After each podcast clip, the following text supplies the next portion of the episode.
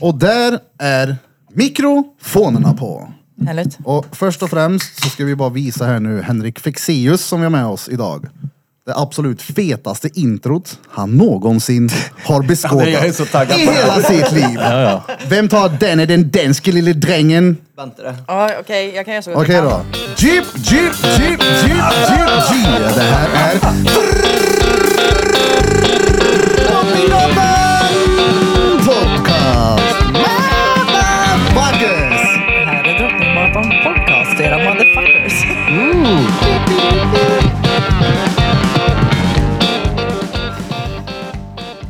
Bam! Hon satte den. Ja, jag gjorde typ det. Jag slutar alltid när jag blir under press. Men skitsamma, det får vara. Det får vara. Det är Man lär svårt sig. att rulla jävla- ärren ibland, men nu satt den. Det blir lite mer rök än vanligt. Men Ja, därför det är att det. visa här hur du kan göra ikväll på din Alltså ni har, ju, ni har ju spoilat alla andra podcasts nu. Det går inte att göra någon annan. Bam! Fan vad kul att ha dig på plats. Ja men kul att vara här. Ja, tanken slog oss när vi var, vi såg ju din föreställning jag och Peter sist du var här. Mm. Och då bara, oh det här, vi ska ha med den här karln i våran podd. Och Mm. Ja, det var fett. skitkul. Och det är så jävla bra därför att jag tror Karlstad är typ den enda stan på turnén Undantag för Stockholm kanske, som jag kommer tillbaka till en vända till. Och så det var ju eh, som tänkt. Hur kommer det sig då? Är det för att det... Vi är så Det- glada i Karlstad. Ja, men det, är- det är det. Och också att Karlstad-föreställningen eh, som var förra gången, den, den sålde slut så sjukt fort. Så då så här, nu måste vi sätta in en till. Okej. Okej. Därav. Och det är Kul. positivt. Alltså, det var, ja, det är positivt. Nej, det var, det var riktigt fett när vi var där i alla fall. Var det. Ja, det var roligt. Karlstad är bra. Men för de som sådär. inte vet då, vad är det du gör? Ja, just det. Eh, ja, tack. Det kan inte ni förklara det, för jag har väldigt svårt att sätta på det. Nej, men jag, jag kallar mig ju för mentalist, vilket i det här sammanhanget betyder att jag eh, är väl någon form av, av psykologisk illusionist där jag använder mig av eh, psykologi och manipulation men också av rent lurendrejeri och rackarspel för att få det att se ut som att jag kan läsa folks tankar eller påverka människor på ett närmast övernaturligt sätt. Eh, Men det är ju eh, ofta så att det som händer på scenen inte riktigt är vad det ser ut att vara. Nej, okej. Det är med andra ord gör svårt att ljuga för dig. Däremot så är det nog lätt för han att ljuga för dig. Ja, ja, ja, han har ju läst av det här rummet hundra Ja, ja, gånger ja. om. Han vet ju in och ut vad, vilka vi är nu. Ja, ja. Men showen vi såg, det var ju ett x antal gånger man tappade hakan där inne. Ja. Hur fan gick det till? Jo, man blev frustrerad också. Ja, men var också, var det, blir också det blir svåra när man ska förklara för folk vad showen, hur han är. Man kan ju inte heller berätta utan det är så här, får ser, du måste ja, se det och inte uppleva det själv. Nej. Min, min äldsta son, när han var liten, brukade han säga att min pappa är trollkarl, men han trollar med folks huvuden. Ja. Eh, och, och, lite det. Och tanken var när jag skrev den här showen var att jag tänkte att det kanske är min sista turné. Eh, Och då vill jag göra liksom det värsta mindfuck som jag kunde hitta på överhuvudtaget. Men nu har jag ju så jävla kul, så inte en chans att det här blir den sista. Det är, nästa show är redan lite i bakhuvudet. Men, Så det var liksom hela utgångspunkten. Hur kan jag göra det så stökigt det bara går? eh, För publiken. Men hur lång tid tar det att planera en sån show som du har? För vi får ju se vadå, en och en halv, två timmar. Ja. Och jag antar att arbetet Ja, men det, ja, och den här gången har det varit lite speciellt för det har ju varit en pandemi emellan. Vi har ju försökt ha turné fyra gånger, så här, fr- flyttat den hela tiden. Okej. Men ehm, de två senaste föreställningarna, då har jag jobbat med Morgan Alling. Och då har det ofta gått till så att jag har, jag har haft en idé om en föreställning och sen så har jag skrivit hela föreställningen. Det har kanske tagit några veckor och sen har jag träffat Morgan och då har han sagt att jättekul, nu slänger vi det här manuset och börjar om. Jaha. Och, och sen har han och jag en process där vi på något sätt utgår från mina idéer men skriver om allting nytt igen. Ja. Och, eh, och sen efter det, liksom, ja, men då börjar vi med regi och titta på. Och det, det är absolut... Så att det är väldigt svårt för mig att säga liksom, hur lång tid det tar. För det är ett sånt, liksom, det är ett sånt levande arbete. Men det absolut sista som jag kommer på, eller som jag tänker på, det är hur ska jag få det här att funka? U- Utan allting kommer från idéerna. Vore det inte svincoolt om det här kunde hända och sen händer det här och då blir det ju så här. Svinbra. Då förutsätter vi att vi kan göra det. Så att när Morgan och jag håller på och repeterar de här numren som ni har sett. Ja. Då, vid det laget vet vi ännu inte, eller jag vet inte hur sjutton jag ska liksom ro det i land egentligen. Utan vi bara förutsätter att det här kommer gå bra. Ja, vad vi såg så gick det ju bra. Ja, ja, jo. Ja, alltså, har, du, som- har du någon gång inte gjort det? Du står på scen och bara, fuck, vad gör jag nu? Ja, vet hej. vet du vad, i den här showen, här har jag försökt, här jobbar väldigt mycket med, med hängslen och livrem. För här är det ju så att allting måste funka eftersom allting lite sitter ihop. Så småningom visar det sig att det finns en större mening med allting. Men så jag har väldigt mycket så här plan B. Men i tidigare föreställningar, då har jag inte riktigt haft det. Jag gjorde en show för några år sedan som hette I ditt huvud. Och den var också sådär att eh, på slutet så visade det sig att en hel del av det som hade hänt under kvällen liksom, hängde ihop med slutet. Och det inträffade i alla fall två gånger under den turnén att jag redan i första numret visste att fuck, vi har ingen final idag. För det här gick inte som jag hade tänkt mig. Så nu har jag två och en halv timme på mig att komma på hur jag löser det här. Oj, ja. Ja. Nej, för jag, tänk, jag, har ju, jag var ju inte på din show så jag Nej. såg aldrig det. Men eftersom du tar ju upp folk på scenen och grejer. Och jag tänker då finns det ju mycket plats för att det ska gå fel tänker jag. Oh, ja. Om du blandar in massa folk som ska... Och allt jag gör bygger ju på det. Att jag tar upp folk och sen är de vad som rör sig i deras huvuden. Ja. Och eh, människor är ju eh, oförutsägbara. Det är det som är så härligt med dem. Men det innebär också att, att eh, även om jag tänker att jag, nu har jag, jag vet exakt hur en människa kommer agera i den här situationen. Ja, men den hundrade personen gör inte det. Nej. Nej, för det var min tanke när jag gick upp att nu vill inte jag att det här ska bli som han har tänkt. Det var så här, nu, nu ska jag göra Jag så ska att det inte... förstöra hans show här. Det vet För, jag. varför tänkte du det? För det där tycker jag är intressant. För det har jag mött några gånger. Någon som säger, "Ah, men jag ville verkligen inte att det här skulle funka på mig, så gjorde det ändå.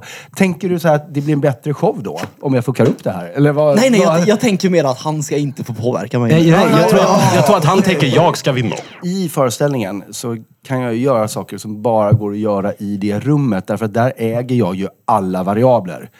Eh, mycket mer. Sen så är det klart, när jag, jag, skri, jag har ju också tidigare skrivit faktaböcker och föreläst om, om påverkan och kroppsspråk och så vidare. Och då, men då är det ju på en annan nivå. Då är det liksom om det man kan jobba med i vardagen. Men det är ju lite mer trubbigt. Men det som händer i det där rummet, jag menar jag kan ju kontrollera temperaturen i det där rummet om jag behöver. Så det, det är ju en väldigt, väldigt specifik situation.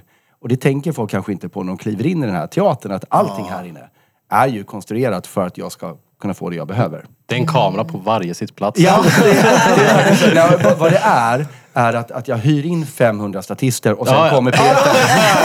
ja, ja. Mindfucka Peter i bött. Ja men hur många gånger har man inte sett på något sånt här och så tänker man att ja, men det där är uppe i förväg.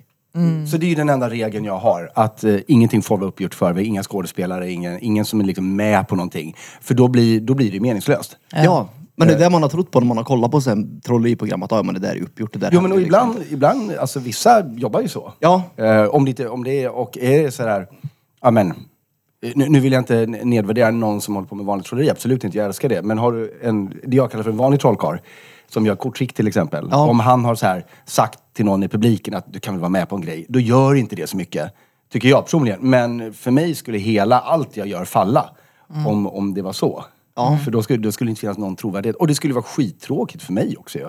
Ja. Naturligtvis. Jag skulle inte ha någonting kvar att göra då. Bara, Bara tanken på att han kanske golar dig i slutet av showen. Ja, Vad det du säger det här för? Men det blir nog en enkel förklaring för mig som åskådare också för att förstå det som man inte förstår. Mm, och det är därför det är så jätteviktigt för mig att dels tala om det men också visa att, eh, ja, men till exempel när du var uppe på scenen, då var det ju för att folk i publiken kastade runt en boll till andra människor. Ja. Eh, och ni kom upp på scenen. Jag har ingen kontroll över hur den här bollen kastas. Ja, nej, nej. Så att göra ett urval där det blir väldigt tydligt att, eller man kastar ut en frisbee kanske. Eh, så det blir väldigt tydligt att jag inte kan styra urvalet. Jag hjälpte faktiskt till lite där. Hon tjejen som stod och tittade uppåt när de skulle slänga. Då gjorde jag så, då pekade jag på Peter och hon bara ja. Så fick Peter den. Tänkte han ska upp på scen. Det var kul. Kommer jag ihåg att swisha dig för det sen? Jag minns inte nämligen. Ja, exakt. Tre och tre. Och två gratisbiljetter för att lotta ut här. Stengud. Hallå, det, det står här. Henrik är rankad som en av världens främsta experter som ordlös retorik, kommunikation och kroppsspråk. Världens främsta. Det är ju ingen dålig titel att få. Nej, det är det ju inte. Det är ju jävligt mäktigt. Ja. Det där är ju någon... eh, Eller, ja, eller är det en fråga på det? eller? Det är bara Ja, konstaterande. ja, men det är ett konstaterande. Eller vad heter det så? Jag undrar mest bara hur du kom in på det här. Alltså, när, hur länge har du gjort det? För jag har ju inte jättemycket koll på, Nej, på Nej men dig. det, är, det är nog en, eh, det är en bra fråga. Jag har, jag har jobbat med det här sedan 2004. Och innan det så höll jag på med lite allt möjligt. Jag höll på med marknadsföring, jag, jag höll på väldigt mycket med kultur, jag jobbade som DJ, jag turnerade med ett band. Visste inte riktigt vad jag ville hålla på med. Men jag tror att vad det gäller hur jag kom in på det så var det nog att, det här är min förklaring i alla fall. När jag gick i plugget så eh, det kändes som att alla hade fått en bok som hette Hur du hänger med andra barn. Jag hade inte fått den. Så att jag kom liksom aldrig riktigt in i någon så här social gemenskap. Det, jag fattade att de hade verktyg för att interagera med varandra som inte jag hade.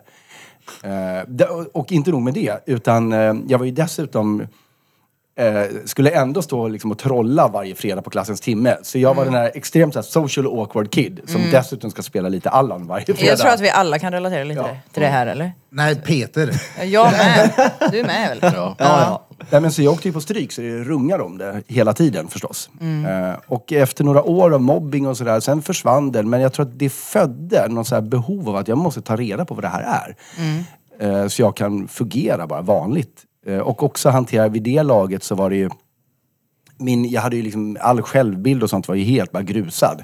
Jag visste ju inte att det fanns såna ord. Jag visste inte att det fanns sånt man kunde jobba med. Så jag var tvungen att liksom komma på de där grejerna själv.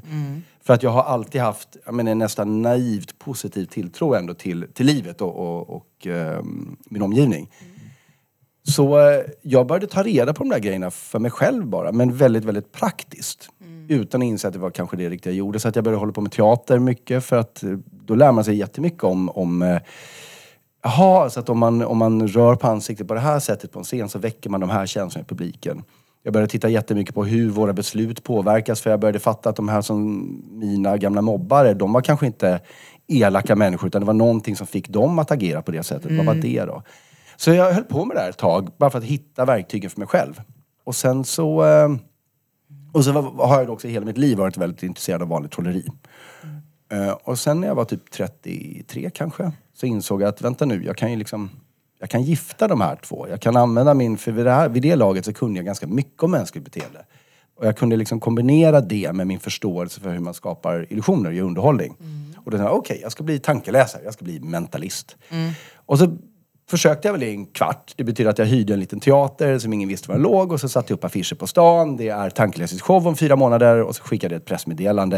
Det var ingen som visste vem jag var. Men då hade jag ändå talat om för hela världen att det här kommer ske. Så då var jag tvungen att göra det. Eh, och så gjorde jag en liten tankeläsningsshow och sen började telefonen ringa. Och då tänkte jag, bra, nu kommer företagsgiggen. Här är mitt nya liv. liksom. Och det var det typ ish. För det var då folk som hade varit och sett showen och sa att vi var och såg din show, jättekul. Eh, kan du komma och föreläsa hos oss? För vi vill också veta hur det här funkar.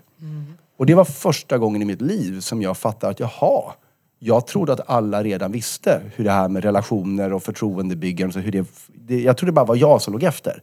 Och då insåg jag att oj, det är inte bara så att ni inte vet, jag vet till och med mer än er nu. Jag kan berätta det. Ja.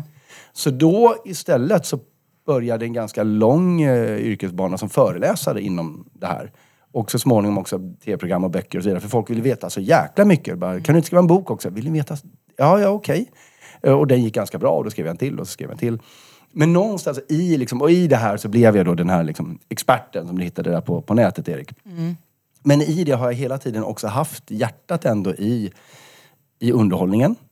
Och, eh, och velat liksom. Så då och då så är jag ute och turnerar liksom, som mentalist. Och det förvirrar en del människor ibland. Därför att vissa kommer och tror, Jag fick faktiskt, just här i Karlstad tror jag det var, så var det någon som DMade mig på Insta efteråt och var väldigt besviken på föreställningen. För att de hade inte fått lära sig någonting. Det var ju bara underhållning.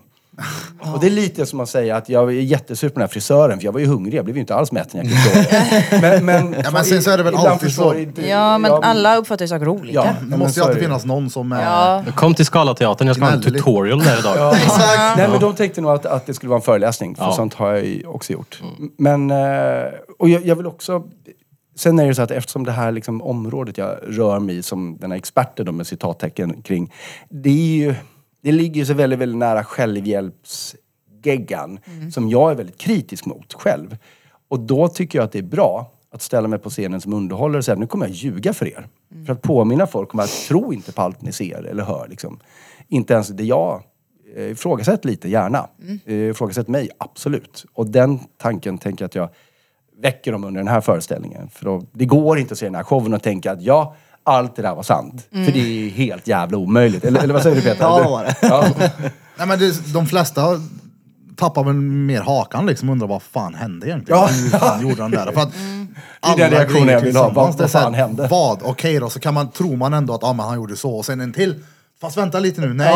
Och så bara, men alltså lägg av nu, vad fan. Men det måste handla om ett visst intresse för liksom, psykologi och Jo men det är klart. mäns- men, människor. Liksom. Jo men för mig var ju det liksom den heliga graalen. Eh, Om man ska vara riktigt sådär, så egentligen för mig handlar allting handlade om att vara omtyckt. Hur, hur gör jag för att liksom Du försökte klura ut för dig själv liksom hur du Ja, skulle... för att, för att det är, varför vill man vara med i en grupp? Jo, det är ju för att man vill bli respekterad och ha liksom en form av social säkerhet Mm. och trygghet. Och i förlängningen, alltså när vi var stenålder, då betyder det att man hade mat också och värme. Man fick vara inne i grottan där elden var, där maten fanns. Om man inte fick vara med, då var man utanför i regnet. Och så var den där tigern som ville äta upp en. Det var jättedåligt. Ja, det var inget bra. Och- Det är jag- ganska dåligt. Ja, det är svindåligt. Jag, jag tror att det där är liksom grund, det mesta vi är rädda för. Jag är helt övertygad om att det är absolut mesta, om vi inte pratar om så här höjdrädsla och sånt, men, men det, våra flesta rädslor grundar sig egentligen i rädslan för att bli negativt bedömd. Ja. Att inte få vara med i gruppen. Det är därför som jag vet, så här nollningsritual, initieringsritual. Ju svårare det är att gå med i en klubb, desto viktigare tycker vi att den är när vi är med där. Man, det finns jätteroliga studier där de hade en, en em, läseklubb för kvinnor. Eh, det här var i USA för ett antal decennier sedan. Och in, inträdesproven till de här var helt fruktansvärda. De var ganska kostsamma, de var väldigt förnedrande liksom, och det var, ett, det var ett nålsöga man skulle passera igenom och det var en vidrig process. Eh, och allt det här var ju bara en fejk. För att man sen, de här som var med, och sen när man var med i klubben så var det skitdåligt det som hände där med flit. De hade riggat det så att det var helt värdelöst att vara med. Men alla som gick igenom det här nålsögat och var med, som man sen intervjuade, tyckte att det var helt fantastiskt att vara med. För de hade nu passerat igenom den här stenhårda portalen och nu fick de vara med i det som uppenbarligen var så viktigt och stort. Så det där är nästan löjligt viktigt för oss. Det är som man kommer in här i Drottninggatan. Man bara förklara hur du gjorde, vad du gjorde på scen exakt. Då blir du medlem pronto. men det är typ lite som de här internatskolorna. Exakt typ, hur så. de behandlar Ja. kidsen när de kommer dit. råttan. Och det är därför det blir en så jävla stark liksom, eh, sammanhållning där. För då har man det gemensamt, vi är de som är med i Men då har här. det kostat blod liksom Ja. för att gå med där. Exakt. Då är det så här, då... Men vi är ju inte flockdjur på ett visst sätt. Det är Ja, det är som det. är känt också. Alumnätverket på Handels är ju så här ökänt till exempel. Så det är klart att folk vill in där. Ja, men och så vill man ju inte heller... Man vill ju inte... Om man nu har gått igenom det där, det kanske har kostat blod rent bokstavligt. Då vill man ju inte så här känna sig bara, jaha, men det här var ju bara skit. Eh, För då, då är jag ju en idiot Ja. som gick igenom. Så alltså så gör jag det viktigt för mig själv. Ja, och sen när man är med där och vet vad man själv har gått igenom för att komma dit. Då är man ju i gruppen och säger, ska du vara här, då ska du gå igenom samma skit som jag har exakt. gått igenom. Mm. Exakt. Ja. Men vad var det du pratade om Peter? Alumnnätverket. Är du med där? Nej, inte Handels, men Karlstads. Ja, du är det? Ja, det blir man automatiskt när du har gått, tagit examen Jaha, på ett okej. universitet. Coolt. Ja. Det var mer att Handels alumnnätverk är ju så här känt för bra kontakter om du tjänar mycket pengar till exempel. Så Handelshögskolan i Stockholm är ju svår att komma in på. De som kommer in där skryter ju väldigt mycket om det tydligen. Coolt. Det trodde Men, jag eh, alla visste. Du... ja, nej. Men du, du är sådär, du, du kan du läsa av folk ganska snabbt, eller? Ja, men vet du vad? Alla läser av folk jättesnabbt hela tiden. Ja. Det är bara det att vi kanske inte tänker på att vi gör det. Och problemet med det är att eh, vi gör ibland fel. Vi feltolkar de signaler vi ser eller vi sänder ut felaktiga signaler själva. Ja. Och så blir väldigt, vi alla har ju suttit i ett möte med någon eller träffat någon och så känner man så här, fan vad, vad skevt det blev, vad dålig stämning det var. Och så tänker man inte på det var kanske jag som gjorde det. För att jag betedde mig konstigt, men det ser vi ju inte. Så att jag, det gör jag. Men enda skillnaden mellan mig och någon annan är att jag förhoppningsvis kanske gör lite färre misstag än jag gjorde förut. Sen betyder inte det att jag alltid går omkring och tänker på att du nu rättade till tröjan lite och sen sträcker Nej. på den medan vi pratar. men, eh, men, men det kan vara bra att tänka på de sakerna ibland. Ja. Sen måste man också vara jättenoga med att bara för att man ser någonting så eh, behöver det inte betyda att man vet varför det sker. Nej. Det kan alltid finnas flera olika förklaringar till någons beteende. Om du har märkt så har Peter lite svårt att titta på dig. Det kan, det kan ju också vara att vi sitter axel mot axel. Ja. Ja. Ja, men är det inte så också man tänker att han sitter och överanalyserar och ser varenda litet move man gör här nu och så får man höra här i slutet av... Jag, jag, är du sitter, skitnödig? jag sitter bara och försöker analysera han ja. Vad tänker han egentligen nu? Nej, men så att jag använder nog de här teknikerna mest för att själv försöka vara så tydlig som jag kan. Ja. Eh, snarare än att så här, försöka, mm, titta vad gör han där borta? Men, Men det känns jag ju ändå som att du använder din kraft eh, på ett gott Min sätt. kraft! Ja, din kraft! Ja. Jag vet, jag frågade Peter sist vi poddade vad som, eh, hur man kan se på en person som är självsäker. Om du bara utifrån sett och han sa, vad sa du, hur han har blicken och hur han har armarna. Nej men det är hållningen ty- tycker jag.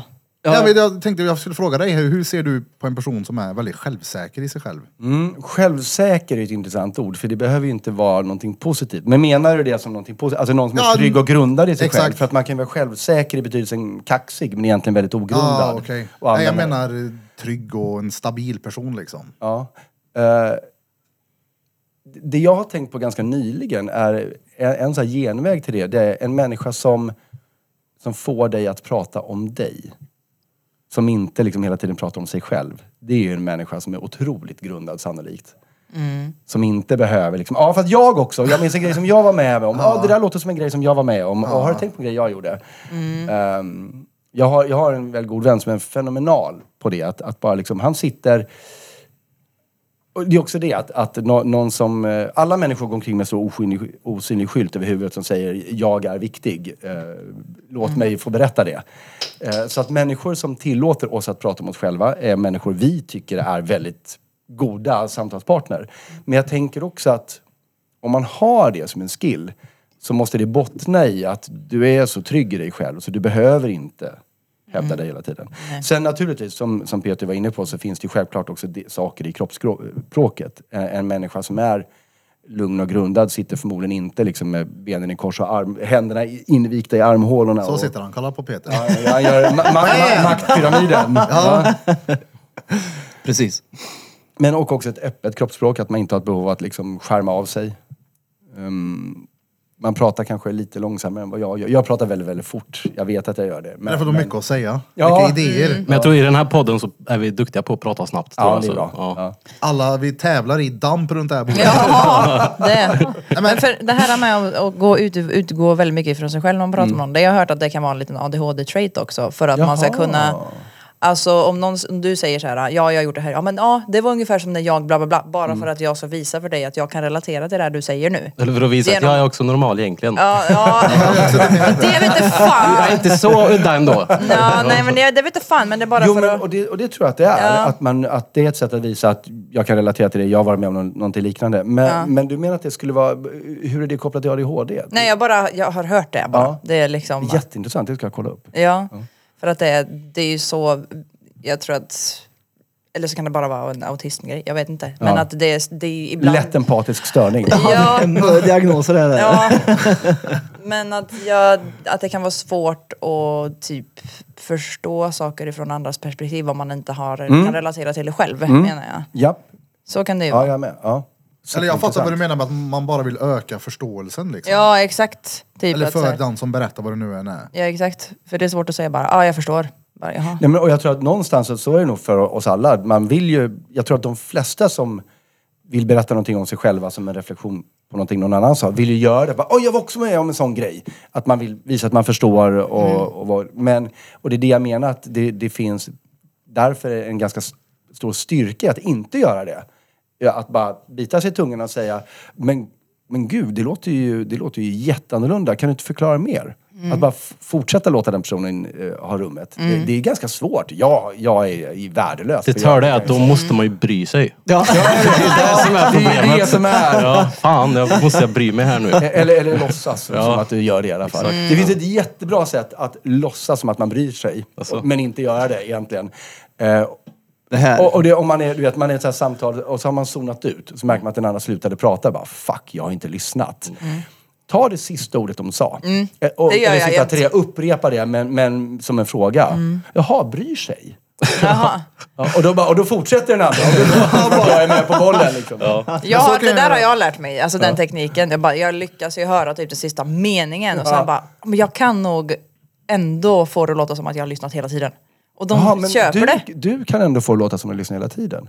Ja. Du ser, Alltså- det är ju det är det hela tiden. Ja, nej men alltså bara så, så. fo- folk märker ibland inte att jag försvinner. Däremot morsan hon märker ju direkt. Ja. Nu lyssnar inte du jag bara. jag kunde i alla fall fått det att se ut som att jag gjorde det om du inte hade sagt det, sådär. det, det är då du ska säga, nu lyssnar inte du. Nej. När min, när min dotter försöker förklara någonting för mig. Ja. Då går jag verkligen in för och nu ska jag försöka. Ja. Och jag tappar bort mig hela Hur tiden. gammal är din dotter? Hon är 12. Ja, okej. Men, Ja. historierna går så här och det, Ja. det är väl inte bara dottern, det kan vara brudar överlag. Man bara, tjejen pratar med mig som bara, vart är du i diskussionen nu? jag behöver- har ingen Det aning. behöver inte vara en brud när Och det så- kommer till dig. Det är vem som helst som pratar med dig så är du någon annanstans. Ja. Och så kan det vara också. Ja, ja. Och du gillar inte omvägar i diskussioner, du vill gärna ha Jag vill konkret höra. På en gång ja. Det får Ja. inte vara någon avvikare för då man tappar det sen. Då märker man på en gång. Ja, men speciellt när man sitter här vid podden. Ja, ja, ja. Ja, ja, Då kan jag ser skina iväg till ett bajskorvshotell eller vad som helst. Det gör du. Fort går det också. Men då måste du ha läst väldigt mycket typ socialpsykologi, sociologi Ja, överlag. det har jag gjort. Mycket Goffman kan jag tänka mig. Rollteorier och grejer. Kanske. Goffman. Vem är det? Goffman, eh, han, ja, bra, eh, bra... Eh, Är det någon som äntligen... Ja, Petra hittar sin homie. Nej men jag läser ju allt jag kommer över. Men jag var alltid mer intresserad av att se, okej, men hur kan man omsätta det här i praktiken då? Så att, och, och det är också så att många av dem, nu är det lite bättre, men ett tag var det så att jättemycket av de studier som gjordes, eller den forskning som gjordes inom, inom psykologi och socialteori, som sa så här, okej så här är det, så här funkar vi människor. Det var egentligen baserat på så här fungerar 18-åringar på ett amerikanskt campus. För Ja. det var det som var vårt urval när vi gjorde studien. Liksom. Och det kanske, inte, det kanske inte alls är översättningsbart till eh, gemene man på Drottninggatan idag. Liksom. Eh, och, och det där var väldigt viktigt för mig att se, okej men, men vad, vad är relevant här? Vad kan, vi, eller vad kan jag använda mig av? Det var det enda viktiga. Så att jag har ju inget... Akademiker gillar ju inte alltid mig för jag har inget akademiskt ansvar. Jag är inte en utbildad legitimerad psykolog eller terapeut. Eller, det innebär att jag får göra vad jag vill. Och det, det kan irritera folk lite. Ehm, om, om jag vill liksom så här, nej men nu ska jag testa att hypnotisera folk fem minuter på scen. Då gör jag det. Eh, och eh, ja, det är inte alla som tycker det är positivt men, men jag har väldigt roligt. Men var inte det lite skönt om, om de typ bara, fan håller du på med? Sluta nu. Jo, Ja, precis, du förstör vårt hårt uppbyggda Ja, exakt. låtsasarbete här och visar att shit. Du gör Ja, våran men- seriösa grej till underhållning här. Ja, ja. Jo, men det- ja absolut. Problemet är att ibland kan det där vara människor med makt förstås. Ja, ja. Och då kanske det finns klubbar som jag inte får vara med i. Det finns ju journalister som inte vill prata med mig.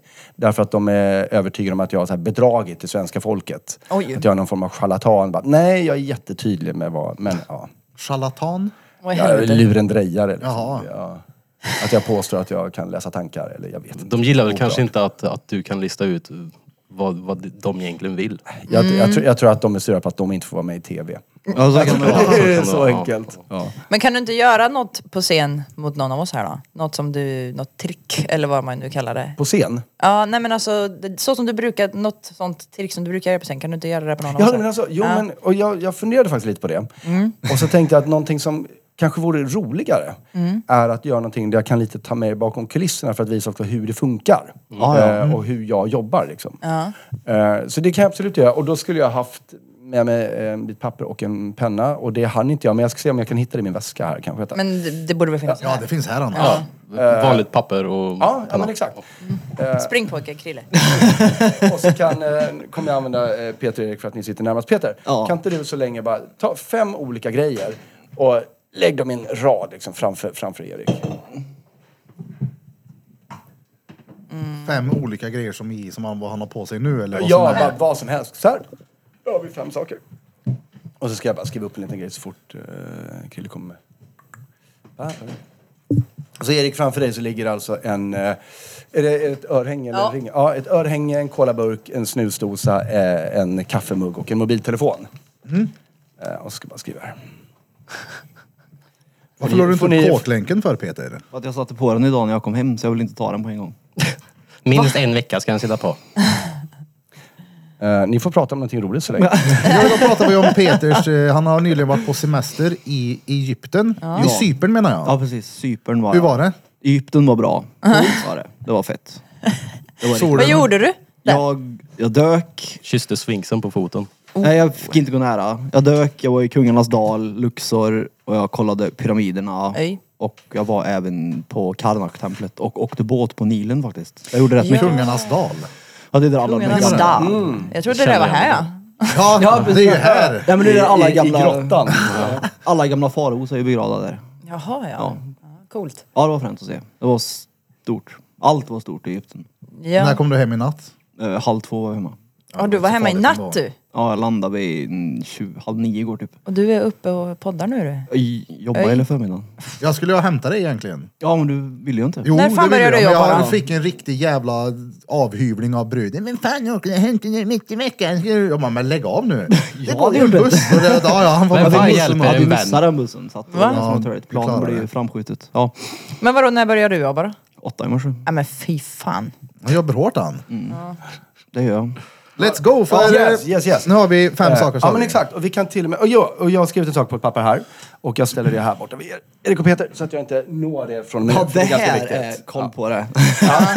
Så vi har, eh, om vi, för att göra det lite enkelt också för de som har lyssnat. Vi, vi, eh, vi kan numrera dem. Så vi ett eh, örhänge, två kolaburk, tre snusdosa, fyra kaffemugg och fem mobiltelefon. Och eh, Peter, eftersom du la upp de här, ni, ni ska få göra varsitt val och Peter, du, vi kan börja med dig för du la ändå upp dem. Ja. Om vi skiter i vad det är för föremål just nu, utan Ja. vi kan bara tänka på siffror. Det finns ju udda och jämna siffror. Ja. Eh, har, föredrar du någonting framför det ena eller det andra? Eh, nej, Nej. det har jag nog aldrig tänkt på. Om du, om du skulle välja det ena då? Vad vill du ha? Udda. Udda. Ja. Så då får du de udda. I det här fallet så är det då ett örhänge, tre snusdosa och eh, fem mobiltelefoner. Det är de Ja. udda numrerade. Så de är dina. Så de kan, vi, de kan du ta tillbaka då. Det betyder Erik att du och jag har kvar att leka med kolaburken och eh, kaffemuggen. Så då vill jag att du med din ena hand bara tar en av dem och eh, håller den tydligt i handen. Och med andra handen så tar du det andra föremålet. Okej. Ett av de här ska du nu ge till Peter. Gör det nu. Ge mig fel. Så, håll i den Peter. ja. Eh, och den där kan du bara st- ställa ner igen. Så, två val. Vi började med att vi hade fem föremål. Du tog bort tre stycken direkt. Eh, och sen så valde Erik att ett så skulle du få. Ja. Eh, och jag gav också en lapp till dig innan vi började. Ja. Så nu kan du läsa vad som står på den. För det här var ju fria val, eller hur? Ja. Ni, ni hade kunnat, du hade kunnat ge honom kaffemuggen. någon, på något sätt hörde du tala om för mig det här. och, och, vad, vad står det? Nej vad har han skrivit? Det står om allt går som planerat håller jag i kolaburken. Vad sjukt. ja. What the fuck? Ja. Hur? Så, eh, hade det här varit vid eh, sekelskiftet, eller förra sekelskiftet, då hade jag påstått att jag var ett medium och så hade jag sagt att jag har pratat med andarna och de har berättat för mig vad ni ska göra. Och det här är bevis på att jag står i kontakt med din avlidne farfars far, ge mig alla era pengar. för det var så medierna jobbade. Liksom. Ehm, vad det här egentligen handlade om är ju att jag behöver styra er till att göra de val som jag behöver. Och eftersom ni inte vet exakt vad det här ska leda till så är ni ganska chanslösa. Men eh, det enda viktiga för mig är ju att eh, eftersom ni ska göra varsitt val så måste jag få det att plocka bort de udda och jag behöver få det att sträcka kolaburken till Peter. Eh, det är de två grejerna jag behöver göra. Och eh, då kan jag jobba med väldigt mycket saker. Jag kan jobba med statistiska eh, sannolikheter som till exempel att, att eh, jag har märkt när jag kör det det är oftast att man väljer bort de udda. Så jag kan lita på att du kommer säga det. Jag kommer, kan också betona Eh, jag kan säga att vi har, det finns varmare siffror och så finns det udda siffror. Ehm, jag kan göra dem udda lite mer agga. Ja men visst, vi, de, de tar vi. Sen har vi två kvar. Eh, och då är det ju också så här, den ena är lite slaskigare att hålla i. Det är muggen, den andra är kolaburken. Eh, så att it makes sense att du sträcker över en burk kanske istället för en kopp full med kaffe. Eh, och, och sen också när vi pratade om föremålen, när du höll i dem. Jag vet inte om du tänkte på det, men jag tittade hela tiden på kolaburken. Eh, och när jag sa, åh ett av de här kommer du ge till Peter. Och jag ser också när, liksom, när din hand med kolaburken börjar röra sig lite. Och du vet, bra nu är vi hemma. Du kan fortsätta pendla mellan ögonkontakt med dig och burken. Signalen blir väldigt tydlig, den ger du till Peter. Men du tänker inte på det. Du lyssnar ju bara på orden. Men jag, jag ställde ju även upp dem. Ja. Ja, så Ja. Jag menar, jag ställde ju kolaburk. Du skrev ju lappen innan jag ställde upp grejerna, eller hur? Så att jag hade kunnat ställa den där på jämnt nummer. Nej, nej förlåt. Nej, alltså det, jag skrev lappen efter att du hade Ja, satt ja, upp okej, okej. Ja, men ändå. Ja. Så, Störande. Fan.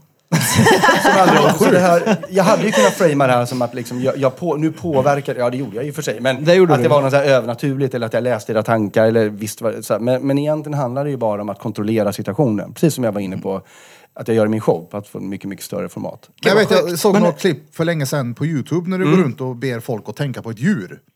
Och så räknar du ett, två, tre men du säger hummer. Ja, just det. Så du ja. säger hummer i... Hummerklippet ja. Ja, så En av mina favoriter. Så tänker de på Ja. hummer. Det är så sjukt hur du Ja. sa vad de ska tänka på utan att man lägger märke till det själv. Ja men det här, han tog någonting absolut helt meningslöst förutom min snusdosa och fick det att bli något såhär wow.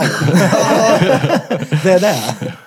Kan jag få tillbaka min kolburk eller? Jaha, det var din. Jag, vet, jag, jag kunde en gång i tiden Peter ett fick den. korttrick som var något liknande sånt där. När man Ja. hade vet du, typ fyra eller fem olika högar med fyra kort i och så skulle man få person, en annan person att välja så och till slut så fick den, den det kortet i handen som den hade tagit innan Mm. typ. Och jag kommer inte ihåg hur man gör den det men inte- det var något liknande sån där grej. Det är typ tre högar, så lägger du alltid den högen som de väljer i mitten och sen så är det sjunde kortet, det är 21 kort i varje hög tror jag. Eller i... inte sånt Jävlar vad Men- ja, avancerat. Ja. Du, det är mer så här praktiska med grejer liksom. Men kan du köra samma teknik när du har en konversation med någon? Att säga bara, det här menar inte du egentligen när du säger det här. Till exempel, kan du läsa av det? Om jag säger någonting. Ja, men jag skulle nog aldrig... Då skulle jag aldrig liksom fronta dig med det så aggressivt. Nej, nej, Dä- nej, nej. Däremot, skulle jag kanske då hissa en liten flagga i mitt bakhuvud att här finns det någonting mer än vad du säger. Det kanske vi behöver Ja. undersöka. Liksom. Så att det är klart, eh, all information som jag får i ett samtal låter jag ju på något sätt påverka hur jag sen kommer navigera igenom det samtalet Mm. med dig. Eh, och, och igen, det är någonting som jag tror alla gör. Jag kanske Mm. bara råkar vara medveten om, om att jag gör det och då kan liksom... Du har ett bättre sätt att det kommunicera på än att säga Ja, att du eller- tänker inte det här egentligen, det säger jag. Ja, jag, jag har ett bättre sätt än vad jag hade förut i alla fall. Ja. Men men typ som, hur ser de om någon ljuger? Eller hur misstänker de om någon ljuger? Kan du göra det på vart personen väljer att titta? Nej, nej, det där är en myt Ja, faktiskt. det är det? Ja, det är det. Eh, Jag vet inte var det där kommer sig ifrån. Men, jo, jag vet visst var det kommer ifrån. Men myten är ju att de som ljuger tittar upp till höger. Och så här. Ja. Och Eller sväljer. Jag har hört att man tittar ner. väljer, den var... Nej, Neråt har jag hört att Ja, om du kollar neråt, ja. neråt så blir du liksom... eh, vad- Alltså, Alltså, slog sa, sanningen liksom. är ju den att eh, det enda som är sant vad det gäller lögn och ögonrörelser, det är att en person som ljuger ser dig ofta mer i ögonen än någon som inte gör det. För de har nämligen också hört alla de här grejerna och liksom överkompenserar Ja. lite. Ja. Jaha, jag har inte alls hört de här grejerna. Så alla har läst av dig jämt. Ja. Jävlar vad hon ljuger hela tiden. Störste mytomanen ja. Men är det inte jobbigt att kunna sånt här? Men Nej men, Alltså inte jobbigt så, men förstå mig rätt. Är det inte jobbigt att sitta i en situation hela tiden veta? Jo, typ. Det tänker jag Jo, också. men grejen är att jag vet ju inte. Jag, jag försöker vara jävligt noga med att inte veta. Där, däremot, som sagt, eh, alltså... Om, om du är jättearg när vi möts, så Ja. kan du ju vara arg på mig. Men du kanske också är arg för att du fick en utskällning av någon annan innan vi sågs. Det vet ju inte jag. Det enda jag kan se i ditt beteende är att du är arg. Och då behöver jag hantera det här och nu för att vi ska kunna ha ett bra möte. Men jag tror det största felet folk gör, det är att vi är så jävla övertygade om att vi vet varför folk beter sig som de gör. Och vi tror nästan alltid att det är vi som är orsaken till det. Om, om, du, om vi träffas och du är arg, då kommer jag förutsätta att du är arg på mig. Och det är på grund av att så här, alla, är ju huvudrollen, alla har huvudrollen i filmen om sitt eget liv. Egot. Ja, och vi, liksom, vi tillskriver mycket, mycket större värde till oss själva än vad vi gör till resten av omgivningen. Och alla gör det. Så att all, för alla är liksom de det viktigaste. Och då tror vi på något sätt, även, även jag, eh, så tror vi att vi är liksom orsaken till saker och ting som händer. Även när det verkligen inte är sant alls. Allting handlar om mig. Nej jag försöker verkligen tänka så när någon är typ oskön. Till exempel om Ja. jag bemö- bemöter någon, någon i kassan som är, vad fan vilken fitta hon var då. Vad fan. Men då försöker jag ju tänka typ att hon kanske bara hade en dålig dag. Det behöver inte alls ha med mig att göra. Nej. Och det, och så, Som sitter i kassan. Chansen är ju ganska liten att det Nej, handlar exakt, bara det. Ja. Jag är nog rätt dålig på det där ja. Alltså. Jag går nog därifrån och är sur. Jag bara, fan vad otrevlig hon var. Så jag kan Jo, men- Ja, men det beror ju nog, ja, men så där kan jag verkligen Ja. också tänka. Men det beror alldeles på vilket stadie jag är den dagen tror Men jag. då, det kanske inte beror på att då tänker jag att hon var arg på mig utan då tänker jag tygla dig själv. Och Men- kontrollera Mm. det där. Jag tänker typ. mig hon ska sitta där och le hon åt 400 pers per dag. Det blir rätt jobbigt där. Så okej att hon var grinig på mig. ja, så tycker jag också. Så borde jag kanske tänka också. Men det finns ju ett trick där. För det, för det är ju så att känslor smittar ju av sig. Är hon, är hon grinig så kommer jag bli grinig. Men, och då är det ju så här att när vi, när vi reagerar känslomässigt negativt på någonting, om man blir grinig till exempel. Så vi tänker ju att det är så att det, det händer någonting och sen så reagerar jag känslomässigt på det. Och sen kan jag också agera på det. Jag kanske snäser tillbaka eller, eller vad det nu är. Men det är inte sant. Eh, hur det funkar är så här. Det sker en händelse. Sen gör vi en tolkning av den händelsen. Och den tolkningen kommer vara baserad från allt vi har lärt oss från så här, kultur, uppväxt, värderingar, föräldrar.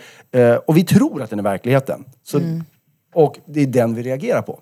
Så det man kan göra om man märker att, att eh, man reagerar negativt på någonting innan man då gör, agerar liksom, på ett destruktivt sätt. Om man märker att nu blir jag sur och arg. Men vänta nu. Vad var det som hände och vad jag gjorde jag för tolkning av det. Ja. vad som hände var att hon var grinig. Nej, det är min tolkning. Vad gjorde hon? Ja, hon tittade inte på mig när, när jag pratade, säger vi nu. Okej, och här är nyckeln. Kan det finnas andra förklaringar till det beteendet än den tolkningen jag gjorde?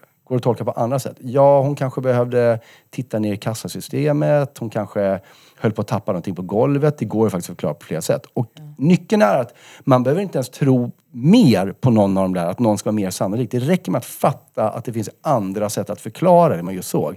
För att det där negativa ska försvinna ur den egna kroppen. Och det där är så jävla värdefullt. Jag försöker, Det är svårt och jag försöker leva med det hela tiden. Det har räddat Eh, det räddade min relation till exempel. Eh, genom att jag, jag trodde att efter flera år tillsammans med, med min eh, flickvän så hade hon lagt sig till med ett personlighetsdrag som jag avskydde. Och, och det, var, det var så jäkla illa så jag sa älskling vi, eh, vi behöver nog gå i terapi för att göra slut. För slut ska vi, men jag vet inte hur man gör det för jag har alltid bara blivit dumpad. Mm. Hon bara, ah, okej du är weird men ja ja. vi, vi gör väl det då. Eh, för att vad det var var att hon hade fått ett personlighetsdrag som är så här typiskt manlig grej. Att hon plötsligt så här skulle lösa alla mina problem. Eh, varje gång jag hade någonting jag behövde diskutera, bara, "Ah, men gör bara så här så här. Och jag kände mig nedvärderad. Jag blev behandlad som ett barn. Och jag reagerade väldigt, väldigt dåligt på det. Och så var jag tvungen till slut att fråga mig själv, men vänta nu. Så vad är det det handlar om? Bara, Nej men hon, hon eh, respekterar inte mig längre. Okej, men har hon sagt att hon inte gör det? Nej, det har ju inte. Men varför tror jag att jag gör det? Jo, för hon agerar så här och så här. Okej, finns det ett annat sätt att förklara det agerandet än att hon liksom har tappat respekten för mig? Ja, det skulle ju kunna vara en lite så här, en överdriven kärlekshandling. Att hon inte vill att jag ska må dåligt, så därför vill hon in och lösa. Mm. Vet jag vilken av de två förklaringarna som är sann? Nej, det vet jag ju inte. Nej, då kan jag ju välja själv. Jag trodde ju att vi hade problem. Det hade vi ju inte. Det var ju jag som hade problem. För jag hade liksom blandat ihop mina hjärnspöken med det som var... eh, Och trodde att det var, att det var sant. Att det var Ja. verkligheten. Jag tränar jättemycket på det där och inte Oh, låta wow. hjärnspöken vara verklighet. Alltså jag, jag har blivit mycket bättre på att bara säga, men vänta, eh, det här är ju någonting i mitt huvud bara. Ja. Det här behöver inte vara Men det är verkligheten. så svårt ju, för det går Det så svårt. jävla fort den Ja, där. det gör den det. där man Men bara, det där är ja du det är så duktig här. Vad sa du? Det där är du duktig på. Vilket? Alltså att se saker från olika perspektiv och att Ja. det kan bero på olika saker hela tiden. Ja. Det vet jag, du är grym på. Alltså tänka om någonting skulle hända dig så kommer du alltid säga men det kan ju även bero på det här. Ja, ja. Så att du Exakt. låser dig ju inte på en, en så. Nej, den första instinktiva känslan och tanken är ju typ att Åh, det beror på mig men sen bara nej det behöver det absolut Nej. inte göra. Precis. Men det stämmer med Birra för han brukar oftast vara min så här voice of reason. När jag kommer med en, med en version av någonting så hör jag det. Och så säger han alltid, nej men det kanske inte alls är så. så det Så stämmer hade jag rätt. Ja, ja. Många, inte alla gånger men, Nej men du, det det, händer. är, det, det är ju ändå att du, du så Ja, här, det introducerar en det ny... Ja exakt. Ja. Ja, man vet ju aldrig heller som du säger vad fan saker och ting beror på. Det var ju som våran kära vän Blom. När han fick ett meddelande från sin lärare. Där det stod typ eh, Läs det här. läs det här och det här. Men Blom beskrev det så här. Eh, då skrev min lärare, "Men du måste läsa det och det också. Jag bara, alltså, vänta lite nu, vänta lite nu. Eller så stod det, Ja, du det. kanske ska läsa det här och det här. Och då, ah, det är Ja. du som tolkar det helt Ja, ja. åt helvete. Allting handlar ju om tolkningar. Och text är ju så jävla knepigt för att man läser in ett tonläge i det Ja. som kanske inte alls var vad avsändaren hade tänkt Nej jag sig. liksom. hatar att skriva Emojis. med folk. Jag hatar att skriva med folk. Ja, det, jag skickar alltid emojis, jag är sämst på att formulera mig i text. Ja, ja. Men det där är också Då måste svårt. jag- Såg ni den här undersökningen de precis har publicerat med vilka emojis som unga, det vill säga under 24, anser att bara gamla använder? Så var det så här, det här är de tio liksom emojisarna som bara äldre använder. Problemet med dem, var- och det typ alla de var så här på min så här vanligaste användarlista. men, men problemet var att vissa hade fått en helt annan överförd betydelse. En som är väldigt vanlig, eh, både från mig men också i crewet jag åker med och så vidare, är tummen upp. Jaha, den är... Ja, okej Men- men hur tolkar du den? Nej, för mig, eh, jag tolkar den som okej. Eh, bara, bra, check på den. Men enligt en undersökning så var det bara, nej, nej, nej, det är jätteaggressivt. Ja, den är Passivt fett aggressivt. är den. Ja, och Man bara, dryg. mm. Bara, oj! Va? Jag skickade han igår i våran grupp, då var det exakt som du sa. Okej, check. Ja. Jag, så, Jo men för att jag kan ju förstå vilket, vilket, från vilket perspektiv du skickar den så därför tar inte jag åt mig. Men den är ju fittdryg den här. Jag ska börja skicka den till alla nu. Ja. Jag tycker den är Nej, så men däremot, men, Ja, men, men hur kunde den bli dryg? För nu, nu när du visade den, då gjorde du tummen upp, men du var också tvungen att lägga på ett ansiktsuttryck för att visa att den var dryg. den var så här, mm. hur, men hur, hur har den blivit tolkad till det? Det är bara en bild Jag på en tumme. Ja. Ja, jag vet inte. En liten smiley. på tal om det så har jag en emoji som jag inte tycker om. Vilken då? Apan. Exakt, den här apjäveln som sitter så här. Den den, ja, ja, den, Den, den är också en som bara gamla använder. Jag använder den hela tiden kan jag säga. Ja, det- han- Han har jag på riktigt blivit irriterad. Nu är det länge, länge sedan men Berglund skickar alltid den där till mig när vi ska boka tider för han vet att han är störande. Jag använder den som är ansiktet upp och ner för den är typ passivt Men aggressiv. den, den har inte jag fattat. Ja. Jag tycker, Den är att, sådär, då. jag tycker den vanliga smileyn som bara är liksom som ett U med munnen, den tycker jag är otrevlig. Ja, det är Ja, så. Den är så nonchalant på Ja. något sätt. Bara, mm. Men en jag Ja. inte har fattat, det är den här som har blivit väldigt vanlig, som är liksom den där axelryckningen. Som jag inte vet riktigt hur man ska tolka. För många Oh, använder well. den som en så här crazy. Bara, nej, för mig betyder det likgiltigt. För mig betyder den, jag bryr mig inte. Ja, men, men, jag, men den används ofta som en så här, istället för den, den dansande karaktären så är Jaha. axelryckningen bara wow, where är Ja, Bara, ja exakt. Ja, men en, oh, annan, en annan emoji också som används mycket av kidsen nu vet jag, det är ju den dödskallen. Och den, är, istället. den är tydligen för, det är skrattet liksom. Ja, typ. vi använder ja. den som är skratta som med tårar. Ja, ja. jag Eller för- den, den med X-ögon eller vad är det? Jaha. Jag vet ju, du, Ja, du just det. berättade om den eh, emojin du alltid blir så glad av när frugan skickar dig den här zucchinin med tre vattendroppar. Det är, det är så roligt att de liksom tog bort persikan och bananen som fanns innan. För de var alldeles för lätta att kombinera. ja. Herregud. Ja.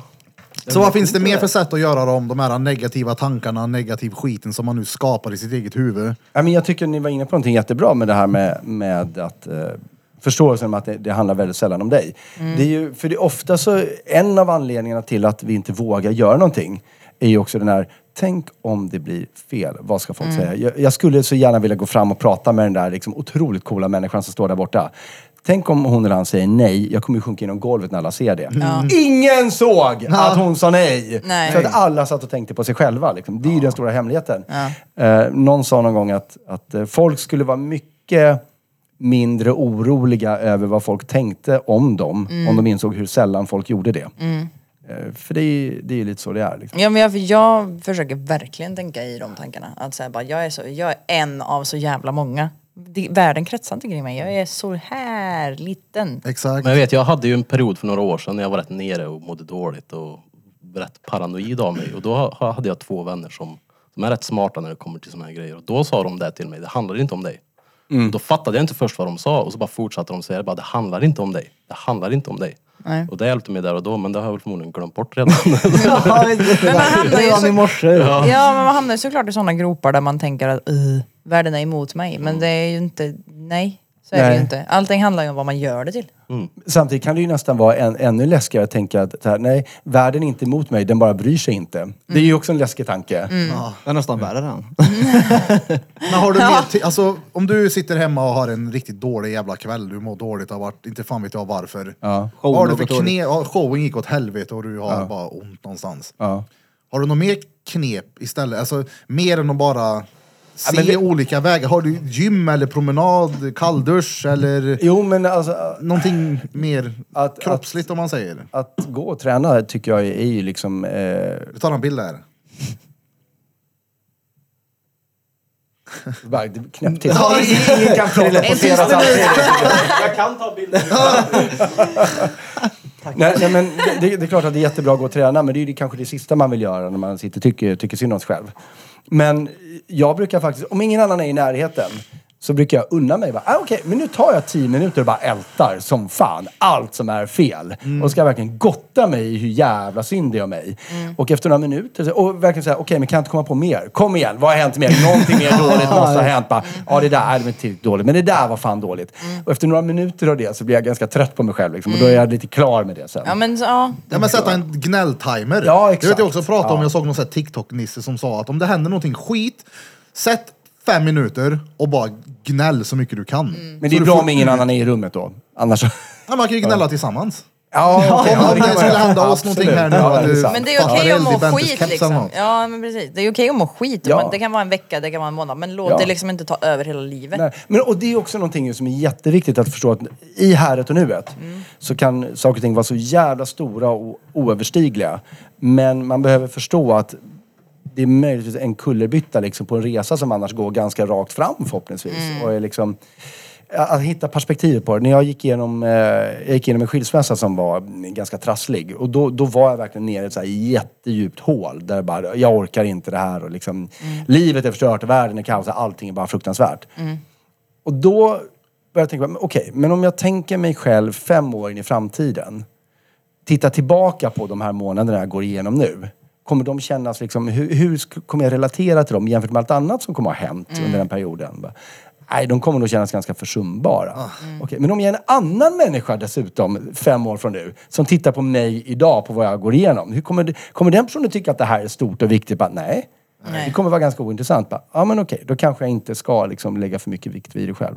Men i och med, och sen också så här om man vet med sig att man är en person som går ner i sådana här perioder. Då vet man ju också att det bara är perioder just. Det är liksom varar ju Ja. inte för evigt. Det gör ju inte det. Man får låta det ta den tiden men sen Ja. så vet man ju att det blir, alltså bara, för mig vet jag så okej men det blir bättre. Ja. Bara den tanken gör ju att jag känner mig bättre. Och så kan man bara, man kan ju försöka låta bli att inte fatta några beslut som kommer påverka en under lång tid framöver Nej. under den perioden. Nej, precis. Okej, okej, nu sitter jag still i båten bokstavligt talat. Liksom. Men Men sen, sen, också, finns det ju också, om man är i en dålig period, då får man ju också fråga sig själv, vad gör jag för att det ska bli bättre? Mm. Försöker jag faktiskt göra någonting, någon skillnad för att bli bättre? Det är För alltid när jag har en dålig dag, då vet jag ju att okej, det är för att jag har varit sämst. Jag har gjort Ja. någonting dåligt, sovit dåligt, ätit Mm. dåligt eller jobbat för mycket. Då vet jag ju vad det är. Så gör om samma sak igen. Ja. Ja, men för att, Nej, men det, det jag hjälper vet ju inte att vad det är ligga bara och vara försöka. arg på världen liksom. Exakt. För att det, det, det leder ingen vart alls. Men sen är det så här också att ehm, det som gör en besviken på saker och ting, alltså man bara tänker inte att okej jag mår skit för att det blev inte som jag tänkt mig. Det har ju bara att göra med att har, man hade förväntningar. Man kan inte ha förväntningar på någon annan eller sig själv. För att det är de förväntningarna som gör sen att man blir besviken. Det är ju inte att den här personen gjorde den här grejen. För att jag förväntade mig att den skulle göra något annat. Det var därför jag blev besviken. Jo men det finns väl ett läge kanske, om, om någon säger till dig, jag kommer göra det här, och sen inte gör. Det- Det är min värsta. Alltså, men nu, jag gav dig mitt förtroende och jag löfte, tänkte att nu liksom. kommer det gå, ja och så blir Ja men det, det- oavsett den är vad. problematisk. Jo men precis, oavsett vad så kan inte jag, även om den säger det, så att jag, saker och ting ändrar sig hela tiden. Mm, ja, är Personer sant. ändrar sig hela tiden. Ja, så jag kan, oavsett om han säger det, lovar mig det, så bara, ja men jag kan fortfarande inte förvänta mig det. Förväntar jag mig det och sen så så kommer han sen och säger att nej, det blev inte så, eller hon. Ja, men då Men är det ju för att jag har förväntat mig att han lovar det, alltså så. Man Men- kan ju men typ bety- inte... Betyder det att du liksom, eh, kanske inte misstror, men om någon säger till dig absolut jag fixar det, då räknar inte du med att de gör det ändå? Eller håller du det bara öppet? Ja, men, nej, men jag håller, med, jag håller det ganska öppet. Alltså, är du, så här, är jag, du helt förtroendelös liksom? Nej det är jag väl inte. Men att jag försöker inte ha förväntningar på andra människor på det viset. För att det går inte för att jag blir ju bara besviken då. Och det, ja, örk. Alltså det, jag vet vad du menar, men så har jag, det är ju bara vissa som är sådana. Vissa som lovar det. det. Där är en sån, ja ah, vi får se, medan andra är okej men då blir det. Men så vet Mm. jag, ber jag dig om någonting, ja okej. Det Ja. blir löst liksom. Så det, det finns ju personer som man verkligen kan be om och kan förlita sig på. Exakt. Men däremot om han inte skulle göra det jag sa, då skulle det svida ännu mer. Nej, men för jag har blivit mycket bättre på typ att när någon säger ja vi ska vi göra det och så blir inte det av. Så säger de ah, förlåt att jag inte hörde av mig. Nej det är lugnt. För att jag förväntar mig typ inte det. Alltså, Men då ville blir du det... det verkligen då från början? Eh, ja, alltså men det var väl kanske inte sådär typ supermega viktigt. Alltså typ som när du och jag är dåliga på att boka tatueringstid. Det är såhär, ja, det är inte hela världen. Det gör det bara någon Men annan kan, gång. kan du tillåta dig att bli, är det okej att bli besviken då? Att någon inte uppfyller det de har? Ja, jag har ju väldigt svårt för den känslan. Ja. Det är ju det som är grejen för mig. Ja. Jag blir ju så... Ibland kan jag bli... Nej, det, hela min dag kan vara förstörd av sånt där. Ja. Men det är för att jag har väldigt svårt att... Jag har ju... För helvete Krill.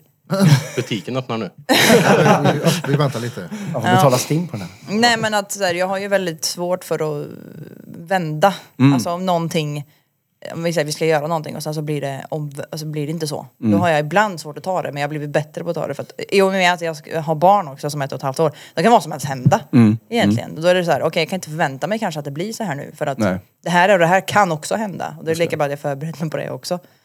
Um, men som sagt, det är ju förväntningarna man har som gör en besviken, inte själva händelsen i sig. Har jag lärt mig. Samtidigt tänker jag att så här, för, förväntningar, det kan vara bra med förväntningar också. Men, men sunda förväntningar är väl förväntningar på, på sig själv förstås. Men man kan ha, om inte förväntningar så förhoppningar i alla fall. Mm. Ja, förhoppningar är en grej. Det är det som driver mig framåt. Att, att eh, tänk, tänk om det blir så här. Ja. Tänk, tänk om vi kan göra det här. Shit vad coolt det kommer vara. Så hoppas jag på det. Men, men jag kanske inte förväntar mig, för då kan ju besvikelsen komma. Precis som du säger. Och jag kan inte sätta, jag kan inte sätta förväntningar på mig själv alls heller. För Nej. jag vet hur jag är som person, jag kan byta. Så här, ja, idag, den här veckan så kanske jag känner så här, men nästa vecka är det inte alls säkert att jag gör det. Så det är ingen idé att jag säger till mig själv, jag kommer aldrig kunna göra det här någonsin igen för att, eh, alltså typ som Nej. att, typ som jag säger till mig, "Nej, jag kommer nog aldrig kunna vara i en fast relation igen för det är inte för mig. Men ja, det känner jag ju nu. Men alltså om typ fem år eller om typ ett år, alltså vad fan vet jag? Eller nästa vecka, vem vet? Ja, exakt. Jag vet ju inte det. Liksom. Jag vet ju bara hur jag känner nu. Ja. För alltså, imorgon finns ju inte ens än. Nej. Nej men det där tycker jag är jättesunt. Ja. Eh, många som jag träffat ser det som någon form av rotlöshet. Jag håller inte riktigt med. Men min, eh, min ja, nu, numera fru då, för det där krisen som jag hade ledde till att vi gifte oss istället. Ja, vad bra. Ja. det är jättebra. Eh, Men, men eh, för hon var väldigt bra på det där i början av vår relation. När det var alltid så här, jag älskar dig just nu. Mm. Jag kan inte lova eh, kärlek för all evighet. Det är ju Nej. helt jävla naivt. Ja, det, exakt. ja. Mm.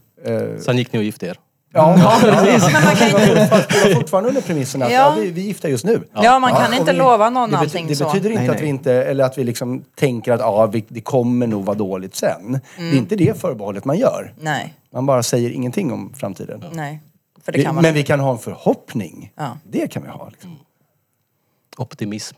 Ja, jo, men jag är, en, Ja, ja. jag är en riktigt optimistisk Det jävel. är jag med. Det. Jag och Birra pratar mycket om det där. Jag är pessimisten och Birra är optimisten. Jag har blivit Ja, ja. mer optimistisk. Jag var nog lite mer som du förut. Men jag har blivit mer, alltså jag har ju Ja, omringat... aggressivt, så här, förut. Förut. Jag var lite mer som du då. Det är ju Nej, men, vara optimistisk. Det är jättehärligt. Det är ju Men- skitskönt att gå Ja. runt med massa förhoppningar om saker och ting som Jag kan hade, jag roligt hade och nog bra. inte, på fullaste allvar, jag hade nog inte överlevt om det inte var för att jag har en så här extremt hög tilltro till att det här Men sen- kommer bli kul så småningom. Men din optimism har ju tagit dig en bit också. Ja. Förmodligen då. Jo men också, också min, min, som sagt, min, min tanke om att eh, det här kommer bli bra bara jag inte ger upp. Eh, Jag har ju, vi, vi, vad var det jag sa innan, att alla, alla kring det här bordet tar damp. Jag har ju också, om, om det fanns tillräckligt många bokstäver när jag var liten så hade jag fått alla diagnoser som fanns också förstås. Ja. Men jag kan ju se folk i min omgivning idag som har liksom diagnos på autismspektrat och så vidare. Eh, där jag absolut har en tillhörighet. Eh, som navigerar genom tillvaron mycket, mycket sämre om man får värdera det så. Men och den enda skillnaden jag ser på dem och mig, det är att de har liksom någon form av, av emotionell dysfori där de har en ganska mörk syn på omvärlden. Och Det i kombination med liksom autistiska eller Asperger-drag är livsfarligt. Men har du en optimistisk syn på omvärlden, då kan det andra vara ganska bra.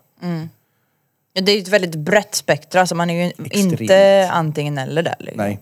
Men sen är det ju så här också att det krävs mycket, mycket mer energi att tänka positivt än att tänka negativt. Mm. För att alltså hjärnan kopplar ju typ nästan instinktivt till någonting negativt för försvarsmekanism, Ja, antar jag. så är det. Så därför så blir det ju svårare att tänka positivt, speciellt när man är där nere. Ja. Då är det Ja, som ja, att visst. man, måste man klit- klättra ganska långsamt. Men har, har du autism på papper? Ja. Ja, men, Ja, men, och, det, och det är också så tyvärr att just på grund av den anledningen att eh, negativa händelser är liksom starkare känns mer än positiva. Alltså så här, det gör ondare att bli av med 100 kronor än vad man blir glad av att få 100 kronor. Eh, och det har man liksom kunnat mäta. Så att det är alltid liksom, vi har fokus på det negativa hela tiden. Eh, Och det är ju, det var väl bra en gång i tiden när, när det handlade om överlevnad, men idag gör det ju inte riktigt det.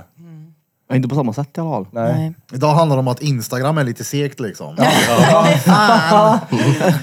Men att det har varit fort de senaste två åren, det spelar ingen roll. Men hur är det när du kommer in i ett rum och så här? Alltså, kan du känna när folk är nervösa eller glada eller arga liksom? Ja, Ja, men det känner ju du med. nej, inte han. Nej, inte Men det var det, jag- det var det jag tänkte, det var det jag tänkte komma till. om- Peter kan inte läsa ett rum. Det var det jag tänkte komma till om det finns något. Men, alltså, men, men vet du vad, jag ska säga så här. tips, Jag, typ. jag, jag ska nog inte säga att jag känner det för att jag är svindålig på att känna sånt. Däremot så ser jag det. Det var ju därför jag var tvungen att lära mig de här grejerna för att jag har det inte intuitivt. Eh, det är ju väldigt många andra som har det. Som, för alla de här sakerna jag varit intresserad av. Och framförallt så när det handlar om den ordlösa kommunikationen, kroppsspråk och så vidare. Jag vill ju lära mig det för att bygga relationer. Och väldigt många kan det där bara av naturligt. Men, men jag kan inte det. Så ibland får jag frågan, men det här som du gör, tror du man kan lära sig det? Bara, ja, jag var först i ledet på att göra det. Det är därför jag kan lära ut det. Men, men eh, absolut, det, det, det är väl klart att eh, om om någon är om någon är rädd och arg, alltså det är ju väldigt starka känslor. Ja, men det märker man ju. Det hade ju du också gjort. Jo men jag menar när folk säger att de kan känna av stämning, förstår du vad jag menar då? Ja men vet du, jag tror att det är. Då är de så... För oftast är det ju så här att, att vi, vi tar in en massa signaler som eh, vi inte tänker på medvetet. Och, och, eh, och då pratar vi just om sådana saker som hur folk rör sig och tonlägen och, och, och eh, hastighet i rörelse och så vidare. Och så gör vi liksom en omedveten analys av dem. Och den omedvetna analysen ger oss en känsla. Sen kan den analysen då, därmed känslan tyvärr ibland vara fel. Men, men så vi gör ju det och det är de människorna som säger det, att de får en känsla. Vad det egentligen är att det är det här de har gjort. Deras hjärna har liksom jobbat för högtryck. Men, men på en nivå som de inte behöver tänka på själva.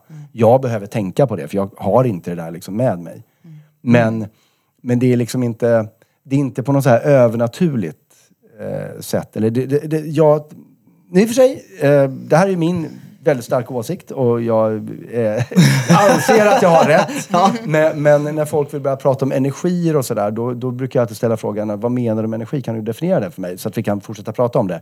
Och det är ändå ingen som har velat göra det. De blir bara väldigt arga på att jag ställer frågan. Så att, jag, Men jag- vadå? Där har vi Ja, nu, Ja, ja, ja. Jag tänkte att nu kommer den. Ja. ja men energi, det ser du ju. Vad är energi då? Ja men energi det är ju hur personen rör sig kanske. Det Men det det utstrålning jag för menar du kroppsspråk. väl? Det kallar jag för Ja kroppsspråk. men kroppsspråk, Ja, utstråling energi. säger jag jag skulle då. säga att det är samma sak. Ja, vad jag okej. menar i alla fall. Ja. Om det kommer ner någon person här som ska boka tid för att gadda sig. Och då ser jag på personens ja, men energi slash kroppsspråk. Okej, men, Om då, de är nervösa, torr i munnen, det är hit och dit. men då använder, då låter det Då säger jag energi. Ja, men då, kanske- då låter det som att du använder ordet som någon här genväg för att beskriva alla de här grejerna som du, du pratar om väldigt så här fysiska saker nu. Eh, torr torr i munnen, kroppsspråk. Det jag menade var att det finns också en användning av energi som är mer den här lite mer det finns negativa och positiva energier. Om du pratar illa till ett äpple så kommer det ruttna fortare. Alltså den typen av energiprat. Eh, och det, och, och det, jag tycker det är väldigt spännande. För att jag vill veta mer om det. Men det är ingen som riktigt kan förklara det för mig. Eh, och, och de, jag inbillar mig att där använder man det inte som en genväg till, till att, att observera någons beteende på det sättet du pratar om. Men det krävs ju ett aktivt känslocentra eller vad man säger för att en energi ska kunna påverka någonting. Så ser jag energier på. Jag håller, vi, du och jag har ju typ samma syn på energier. Typ som, vi sitter och skrattar här nere och så kommer det ner någon här nu. Och så känner de av energin i rummet, att här är en bra stämning typ. Det ser jag som energi. Ja. Okej, men, jag, absolut. jag vet ju att folk ser på energi på ett annat sätt också. Att de tänker att det är något övernaturligt i stort Ja, sett. precis. Nej, Jag, men, och det, det där språkbruket kan jag absolut hålla med om. och Så använder jag också. För det är bekvämt med genvägar. Men jag ser inte energi som att det är en ytterligare ett fenomen väsensskilt från det här andra. Jag kan inte se din energi. Den är inte grön runt omkring Nej. dig. Alltså, Mm, nej, nej. Ja, för jag håller med om att eh, jag känner ju också mer en energi i rummet. Men att om det är en person så använder jag utstrålning som ett ord istället då. Du utstrålar Det är många som energi. säger det till mig, bara jag önskar att jag hade din energi. Ja men du, det är ju för att du är energisk. Det är ju det. För att du är hyper där. Ja, Det är energi. det är det. Du ja. Du, Du har är ju energi. hyperaktiv. Ja, ja. Nej, men du alla är här ju- är energi. Nej, men du, har ju, du är ju hyperaktiv du. Du, du är aktiv, det är ju det. Det är nog det de menar. Jag har sån eh, ADHD-diabetes. Ja. Bam! Vi är tillbaka. Ja, vi pratar om Jim Carrey här. Mm. Och Du var riktigt kunnig där om eh, Dum Jim Dummare Carrey 2 höll jag på att säga. Ja, Jim Carrey 2. två. Alltså ja, jag har ju sett alla hans filmer hundra gånger om. Jag vart ju frälst i honom typ när jag var så här 11 och såg Ace Ventura 2 var den första jag såg honom. Och bara, det där är ju min idol. Det är vilken är bäst då? Ja, det är fan frågan alltså. Den bästa filmen med honom överlag tycker jag nog nästan är Bruce den allsmäktige. För att den har väldigt bra budskap. Liksom att så här. ehm, ja, hur fan ska jag, för, jag, jag, fan ska jag förklara det? Det här är så svårt för mig för att jag vet ju vad budskapet är men jag kan inte förklara det. Men det är väl snarare... som du själv vill behandlad. Ja, exakt. Mer eller mindre. Precis, och inte alltså typ att vara så egoistisk som han är. Det leder ingen vart, det blir bara alltså så. Det är för han är ju väldigt det. Mm. Liksom. Om, han, så här, om man kan ha allt i världen och göra precis som man vill, då betyder inte det att det blir bättre. Så. Min favorit är nog Eternal Sunshine. Ja, den är också För den, jävligt den är jävligt mörk, men den är Ja, så... den. Det är nog fan den bästa förklaringen ever, förutom eh, Inside Out kanske, på hur minnet funkar. Mm. Det är så här, du kan antingen läsa på universitetet i ett år, eller så ser du den filmen, för den kommer förklara det lite bättre. Ja. Det är så jävla Jag brukar briljant. faktiskt tipsa om just Inside Out den- när jag pratar med folk om just det här med psyket. För Ja. det är nya grejer varje gång. Jag har sett det så många gånger. Och den är så bra på det där. Alltså verkligen att visa att alla känslor måste få plats för annars blir det fucking kaos. Alltså, Hon är ju min idol, höll jag på att säga. Och eh, Mm. bara för det tappade... Eh, Amy Poehler. Som Mm. skrev den och också är rösten till en av... Mm. Hon är också, det fanns en serie som heter Parks and Recreation. Hon är, ja, hon, det är hon som är huvudrollen där. Hon är fucking genius. Mm. Det är samma skapare till, eh, som gjorde The Office tror jag. Ja, ja det är samma, Samma- producentteamet. Ja. Men, ja. Mm. Det är lite samma så här, dokumentär, mockumentärstil typ. Ja. Jag tycker den bästa är ju när han eh, kliver ut ur åsnan. Nej, åsnan. Ja, det Ace tycker- Ventura. Ja, det är klart. Ja, Ace Ventura. Ja. Ace Ventura ja. 2 är det. Och så tycker jag det är bra den filmen när han får det där flippet inne i butiken när alla har betett sig keft mot honom i flera år. Min och Jorin. Ja exakt, när han tappar det står han inte i typ kön då. Jo. Och så bara då. Det är då han får sitt skit, när han får sitt schizo, Ja, då, då blir ju han, då blir ju han den andra där. Ja. Hank som han blir han. Ja, och just det, den är också fett bra. Han är så, åh gud. Han Och så är det är, någon klipp han dricker Red Bull. Red Bull, Red Bull, Red Ja, Bull. just det. Ja. yes men, Balja i sig en pall Red Bull eller något. Och det var så här, ja till allt det ja. Den är också fett bra. yes, ja exakt. Och så, precis det är ju också typ lite samma budskap där. Ja. Ehm, den är bra för att säga bara, ja först så var han fett negativ och sa nej till allting och då kommer man inte vidare i livet med någonting. Men att säga ja till allting leder ju inte heller till att saker och ting blir bra. Nej, Nödvändigtvis. Liksom. det är nog Jo. balansen däremellan tror jag.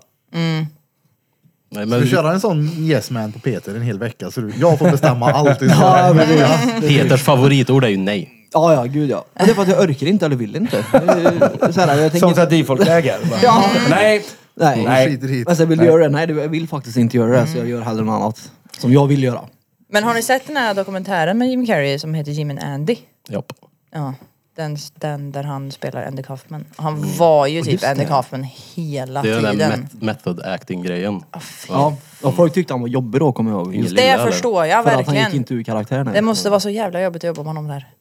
Men har ni sett eh, Andy Kaufmans grejer?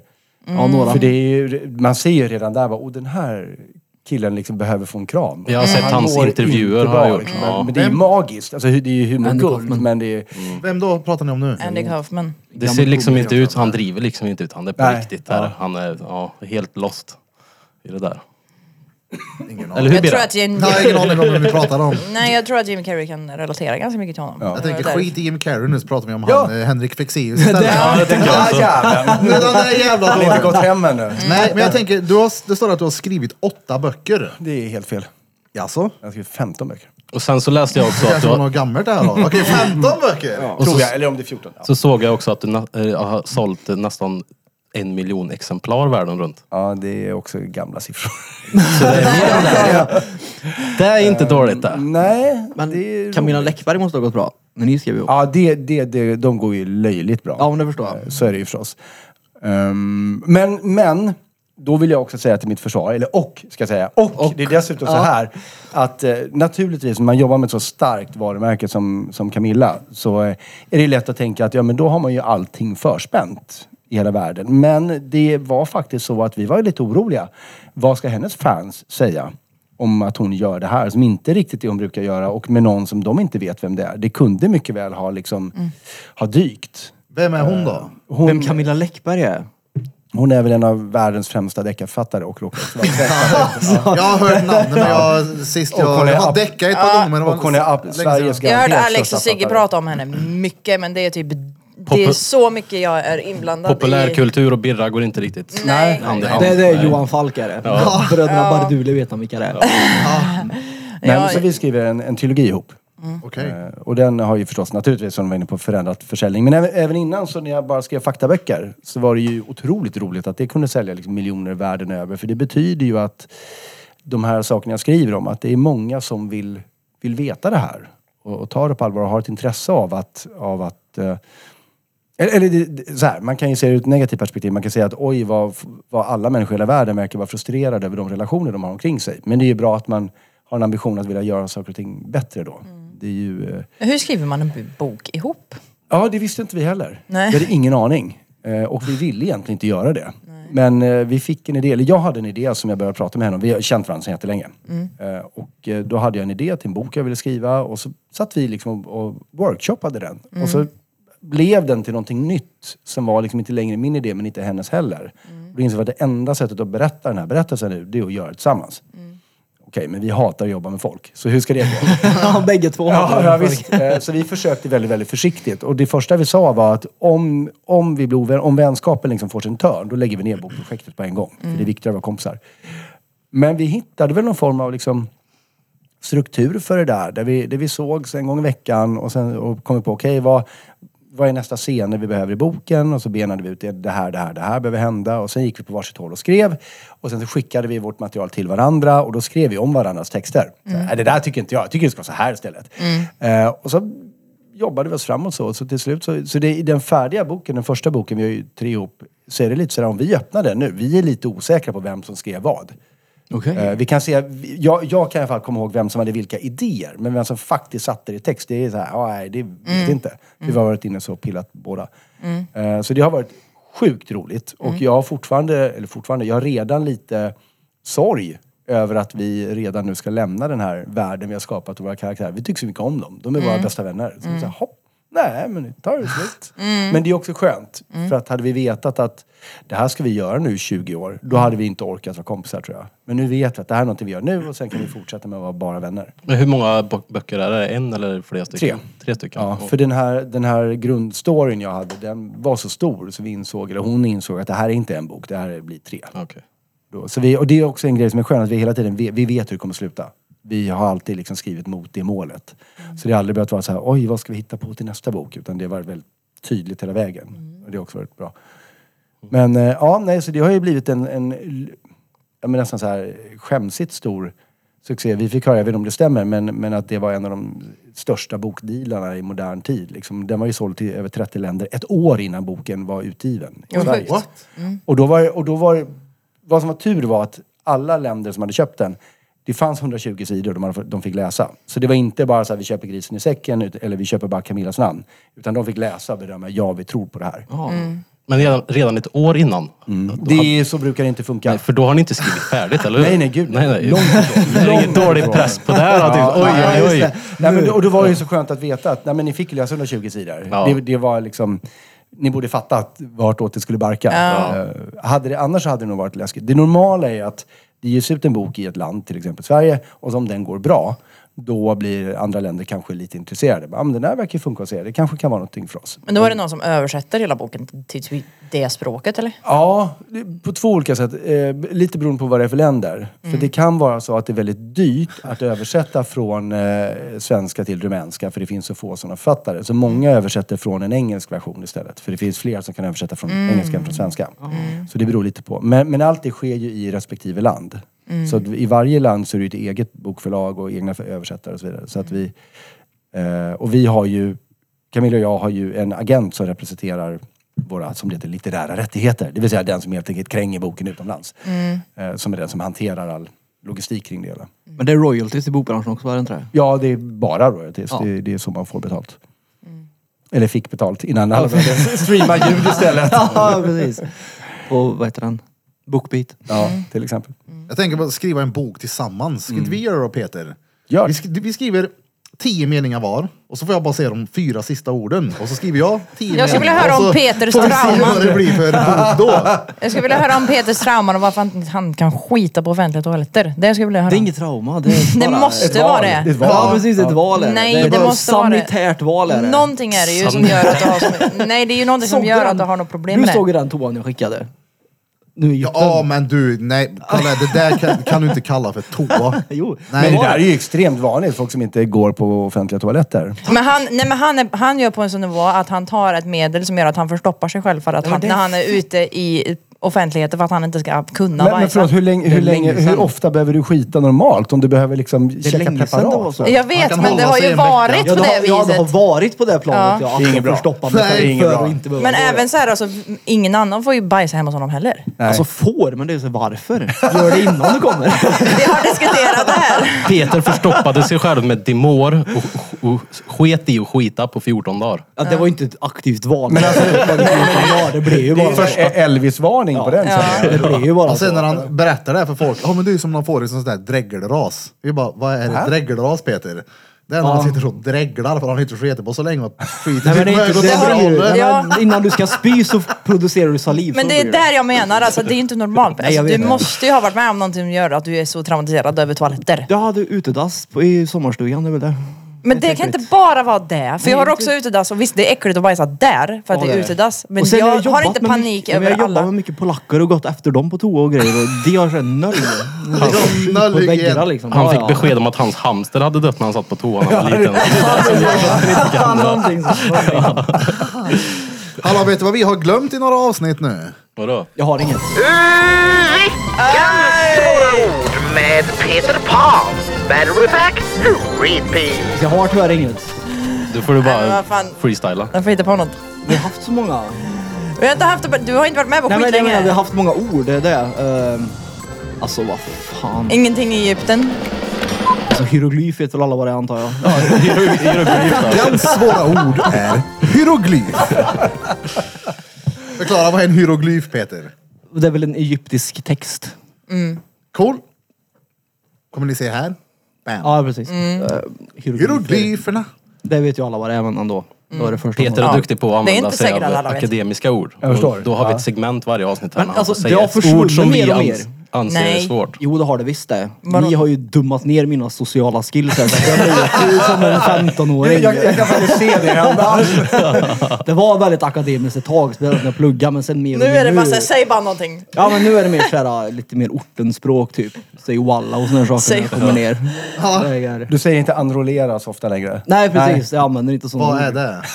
Det är veckans ord. Ja, det är bara att trycka på knappen. Okej då. Veckans svåra ord med Henrik Fexeus. Pack, repeat. Vad var ordet? Anrollera. Rollera.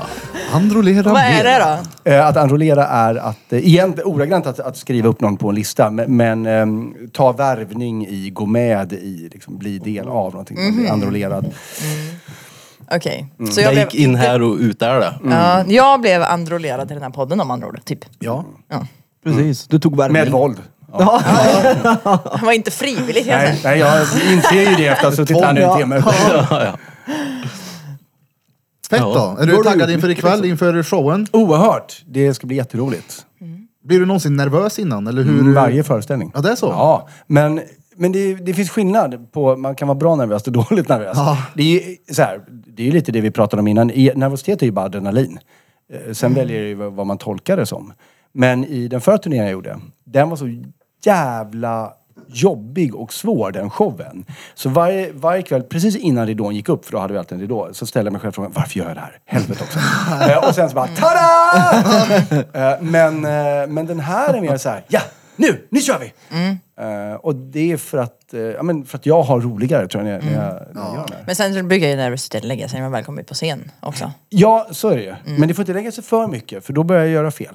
Det märker jag. Samma, samma sekund som jag känner att bara, we've got this, jag vet hur det funkar, det är lugnt nu, då, då börjar jag fucka upp. Eh, och, så de gånger som den här föreställningen har liksom varit nära att säga aj, aj, aj, aj, aj, då är det för att jag Jag är för bekväm. har, är för bekväm, ja, och börjar klanta mig. Liksom. Men jag kan tänka mig att du räddar upp sådana där grejer snyggt när det väl händer.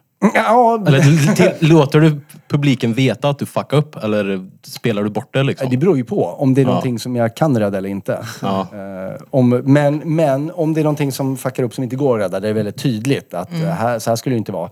Så eh, då är ju konststycket att bara äga det. Ja. Att bara, oj! Det här var inte alls jag hade tänkt mig. Vi går vidare. Eh, så länge jag inte har problem med det kommer publiken inte ha problem Exakt.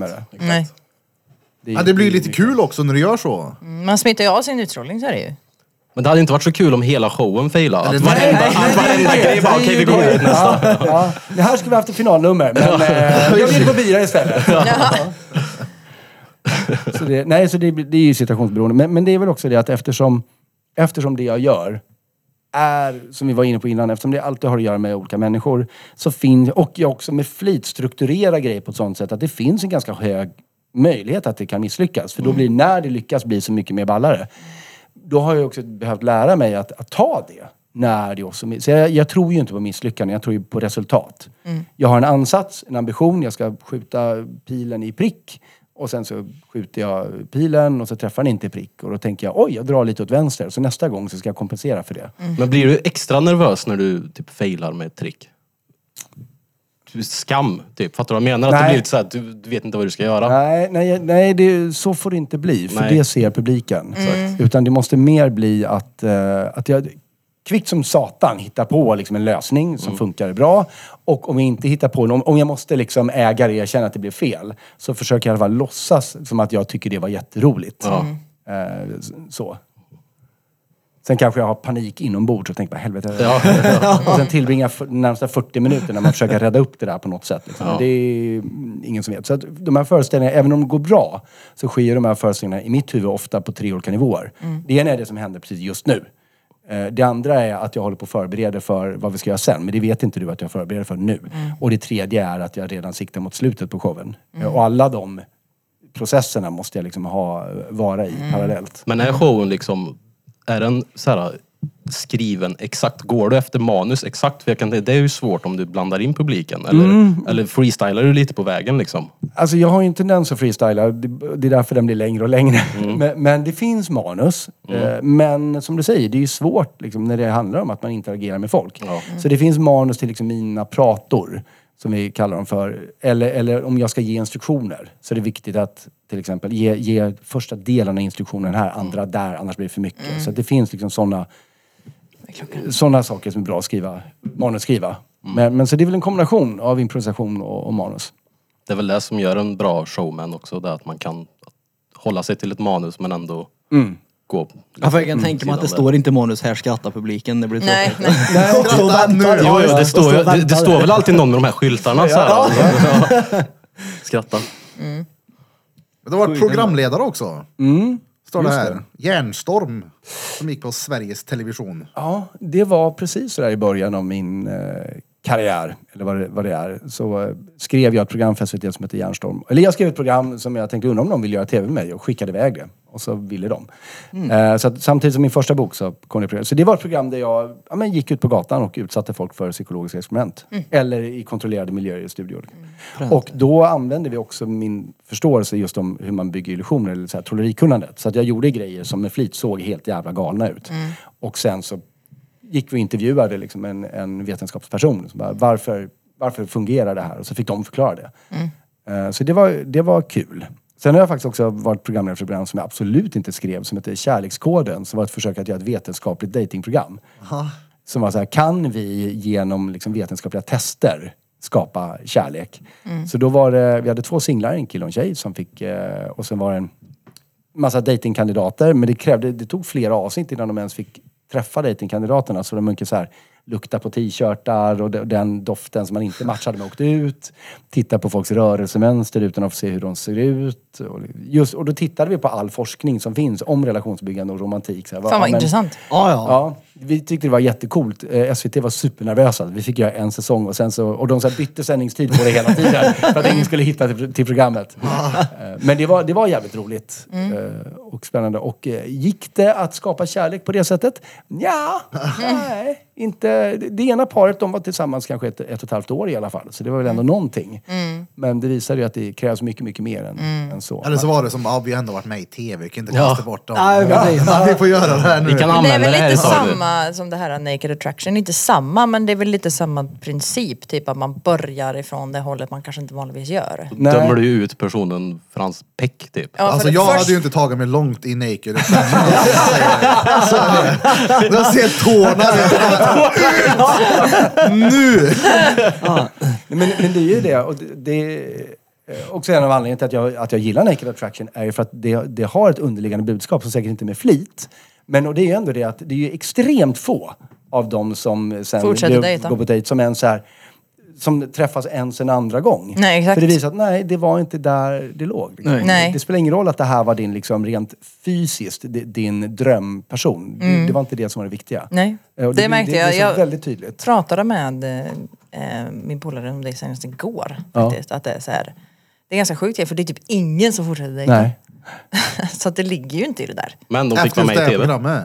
Ja, efter, alltså efter att de, för det är ju sådär att i slutändan så är det ju en person man går ut med och har en dejt och kläder på sig. Och så, det kanske slutar med att de ligger då, men Oftast inte det heller. nej, jag oftast sen. inte det heller faktiskt. Och, och De sen är det fortsätter några inte att senare, dejta. liksom, har ni träffats efter det? Jag bara, nej. Nej. Så är det görspel i så fall. Det konstigt, först när du ser när hon står naken i tvn. Nej. Nej men det är väl lite samma, alltså, det är därför jag tycker typ att Tinder är lite sådär också för att man får ju bara ett utseende. Man får ju inte en känsla. Ja. för mig är det viktigt att ha en känsla av personen. Men sen får man ju, på Tinder kan man ju i alla fall få lite mer känsla att man skriver med personen och sådär. Håller han i en stor fisk? Ja, det gör han. Ja, just det. Är hon ute och vandrar? Ja, det är hon. Ja. Ja. Spelar han paddel högst troligt. Men på tal om tv, det är inte så, om de här böckerna nu går så bra då så Mm. kanske det blir en Lyckoviken typ. Av era böcker då? Eh, du menar om mina Camillas? Ja. Eh, det finns eh, samtal. Det gör det? Inte jag får gå in på alldeles för Okej, mycket nu. förlåt. Men, ja. men, nej, men och det är ju, det är ju naturligtvis vore ju en dröm. att Vad sa du nu Peter? Om det blir filmad nu? Eller vadå? Nej men Camilla Läckbergs Lyckoviken på Viaplay, det är hon som har gjort den. Ja. Ja, och då tänkte jag eftersom böckerna har gått så bra som han och Camilla skrev så kanske det blir en Lyckoviken av det de har skrivit. En Alltså- serie typ? Ja, eller en, en film eller tre. Ja. Ja. det var det jag undrade. Har du gjort någon dokumentär någon gång? Nej. Jag är ett dokumentärfreak. Jag gillar att se på dokumentärer. Det är så jag lär mig det lite. Eller det, de, det lilla jag kan. Det lilla som fastnar. ja.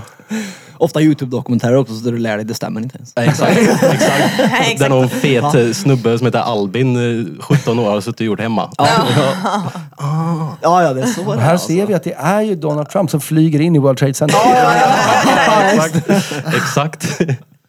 Men jag tänker, vart är du i dina tankar nu rent så här karriärmässigt och vart du är på väg? Är du liksom i din show som är om några timmar eller är det liksom, du är mycket längre fram än så? Nej, men jag vet, nej, det är jag faktiskt inte. Jag, eh, en gång i tiden var det. En gång i tiden hade jag någon så här femårsplan. Liksom. Men, men nu gör jag bara det som är roligt just nu. Eh, Så det jag är i, showen är ju nu. eh, Men den är ju bara den här hösten. Och sen ska, håller jag och Camilla samtidigt på att skriva vår sista bok. Den ska vara klar i vinter. Och jag är inte längre fram än så. För att jag har också lärt mig att om jag bara inte planerar upp en massa skit så Mm. kommer det hända grejer som är ännu roligare än de jag hade tänkt ut från början. Så att jag- Förväntningar ska man inte ha då. Som vi pratade om. Ja, ja men visst. Så att jag, jag försöker hålla det öppet. Sen har jag Jo, lite det, idéer det och är också att du har tankar, kommit till en level nu där du tjänar grande stora summor pengar också och kan slappna av lite och leva kanske här och nu. Ja, men vet Om du vet att du har böcker som säljer sådär mycket och massa shower och... Absolut. Och, och det är klart att... att eh, jo men visst, och vi känner jättebra förstås på, på de här böckerna, som, framförallt de som jag och Camilla skriver. Men jag hade gjort de där grejerna ändå. Pengar, det, det är klart att det känns skönt att sådär, ja ja, jag be, måste inte göra den andra grejen för att dra in pengarna. Men det har liksom aldrig varit ett problem. Pengar har aldrig drivit mig. Jag har alltid bara gjort vad jag tycker är kul. Och just nu så eh, gör jag en grej som jag tycker är kul som vi tjänar massa pengar på. Men så behöver det inte vara nästa gång. Eh, att turnera med en show, det är ingenting man tjänar pengar på kan jag tala om till exempel. Eh, jag jobbar gratis på den här turnén just nu. Eh, för att det är så dyrt att turnera i Sverige. Ja, är men, men det spelar ingen roll för det är det här jag vill göra. Så länge du har roligt så, Ja, så det är väl det som är viktigt. Ja. Men vadå, det måste ju vara du säljer- förfyllande på något sätt. Får, får inte du någon provision på typ biljetterna som säljs? Jo, men det är också väldigt, väldigt... Så här är det att, att eh, eftersom vi har försökt göra den här turnén i fyra år innebär det att vi har liksom flera års eh, kostnader av marknadsföring och så vidare för turnéer som inte har blivit av. Att ta igen först. Så eh, om vi har tur så kommer vi dra in alla de pengarna som vi har lagt ut under alla pandemiåren på att hålla det här projektet levande. Eh, och gör vi det så är väl det toppen. Det är ju inte därför vi gör det. Liksom. Vi gör Nej. det för att få stå på Scalateatern och liksom ha 400 personer som eh, hade sitt livskväll. Men jag menar att du kanske hade inte kunnat göra den här showen om du inte hade ekonomiska liksom, eh, vad heter det, förutsättningar jo, för det men sen hade- innan. Alltså, Nej, men då hade jag väl alltså... Eh, man kan alltid göra... Alltså, jag har föreläst i 16 år. Det tjänar man ganska bra med pengar på. Eh, så det finns ju alltid någonting man kan göra som är inkomstbringande förstås. Sen om det är mycket eller lite, liksom, det kommer variera. Beroende på var man är i livet. Grejen är att, alltså jag fattar ju att det kan låta jävligt förmätet att prata om de här sakerna när det har stått i tidningarna vad vi har dragit in på böckerna. Men jag hade sagt de här sakerna ändå. Och jag, så länge jag har ett socialt nätverk runt mig, eh, då är jag trygg. Eh, för att det, det samhälle jag lever i, de flesta jag umgås med är, liksom, det är konstnärer, det är artister, ingen av dem är, är van att ha pengar. Men alla vet att behöver jag låna en tusenlapp av dig till hyran så kommer vi kunna lösa det. Och så länge man kan ha den ödmjukheten och tryggheten i de man har omkring sig så är liksom mitt barn behöver mat. Men det är typ där det börjar och slutar. Det, det är liksom- även för mig. Sen har jag liksom köpt massa dyra grejer bara för att jag kunde. ja exakt. Men, men det är inte viktigt nej, på något nej, sätt. Nej. Det är bara det är ju lite lyx bara. Ja, ja. Som är fullkomligt förgängligt. Liksom. Skit i pengar. Hur länge håller den här turnén på? Eh, den håller på, alltså det beror lite på mönster. Den, den håller på till eh, 10 december och sen har vi ett gig 7 januari. En månad senare. Okej. Det är, jag tror det är ungefär 40, 40 gig på den här turnén. Har du någon gång varit utomlands och turnerat? Eller bara i Sverige? Nej, just det här har jag faktiskt bara gjort i Sverige. Ja. Däremot har jag föreläst en hel del utomlands. Men eh, som underhållare har jag bara varit i Sverige. Men det är också för att det är, det är ganska språkberoende det jag gör. Så att jag skulle behöva skriva, skriva en ny föreställning för en engelsktalande publik. Just det. Kör på svengelska. Ja, precis. Hello! Du får göra som de gör så här parlamentmöten och grejer typ i heter det, så United. Nations och grejer. Att de har Ja, hö, just det. så här hörlurar på sig när de sitter och översätter. Jävligt långa sladdar bara jag kommer på scenen. No, I don't. Fan vad nice. Ja, det är coolt då. Ja, ja. Verkligen. Fan, det är ingen dum idé. Att ha hörlurar på alla i publiken. Alla hör lite olika saker i de där lurarna. Nu är du. Nu får han idéer. Det blir som, vad heter den här grejen? Det finns ju klubbar man kan gå till där alla har eh, hörlurar och så får de lyssna på egen musik. Just det. Quiet, eller heter de där? Silent clubs eller Ja, något sånt där, ja. Finns det klubbar? Jag har bara sett klipp på när folk har här silent party och dansar i trädgården Nej. med ett par headset. Det finns klubbar. Ja, bältor.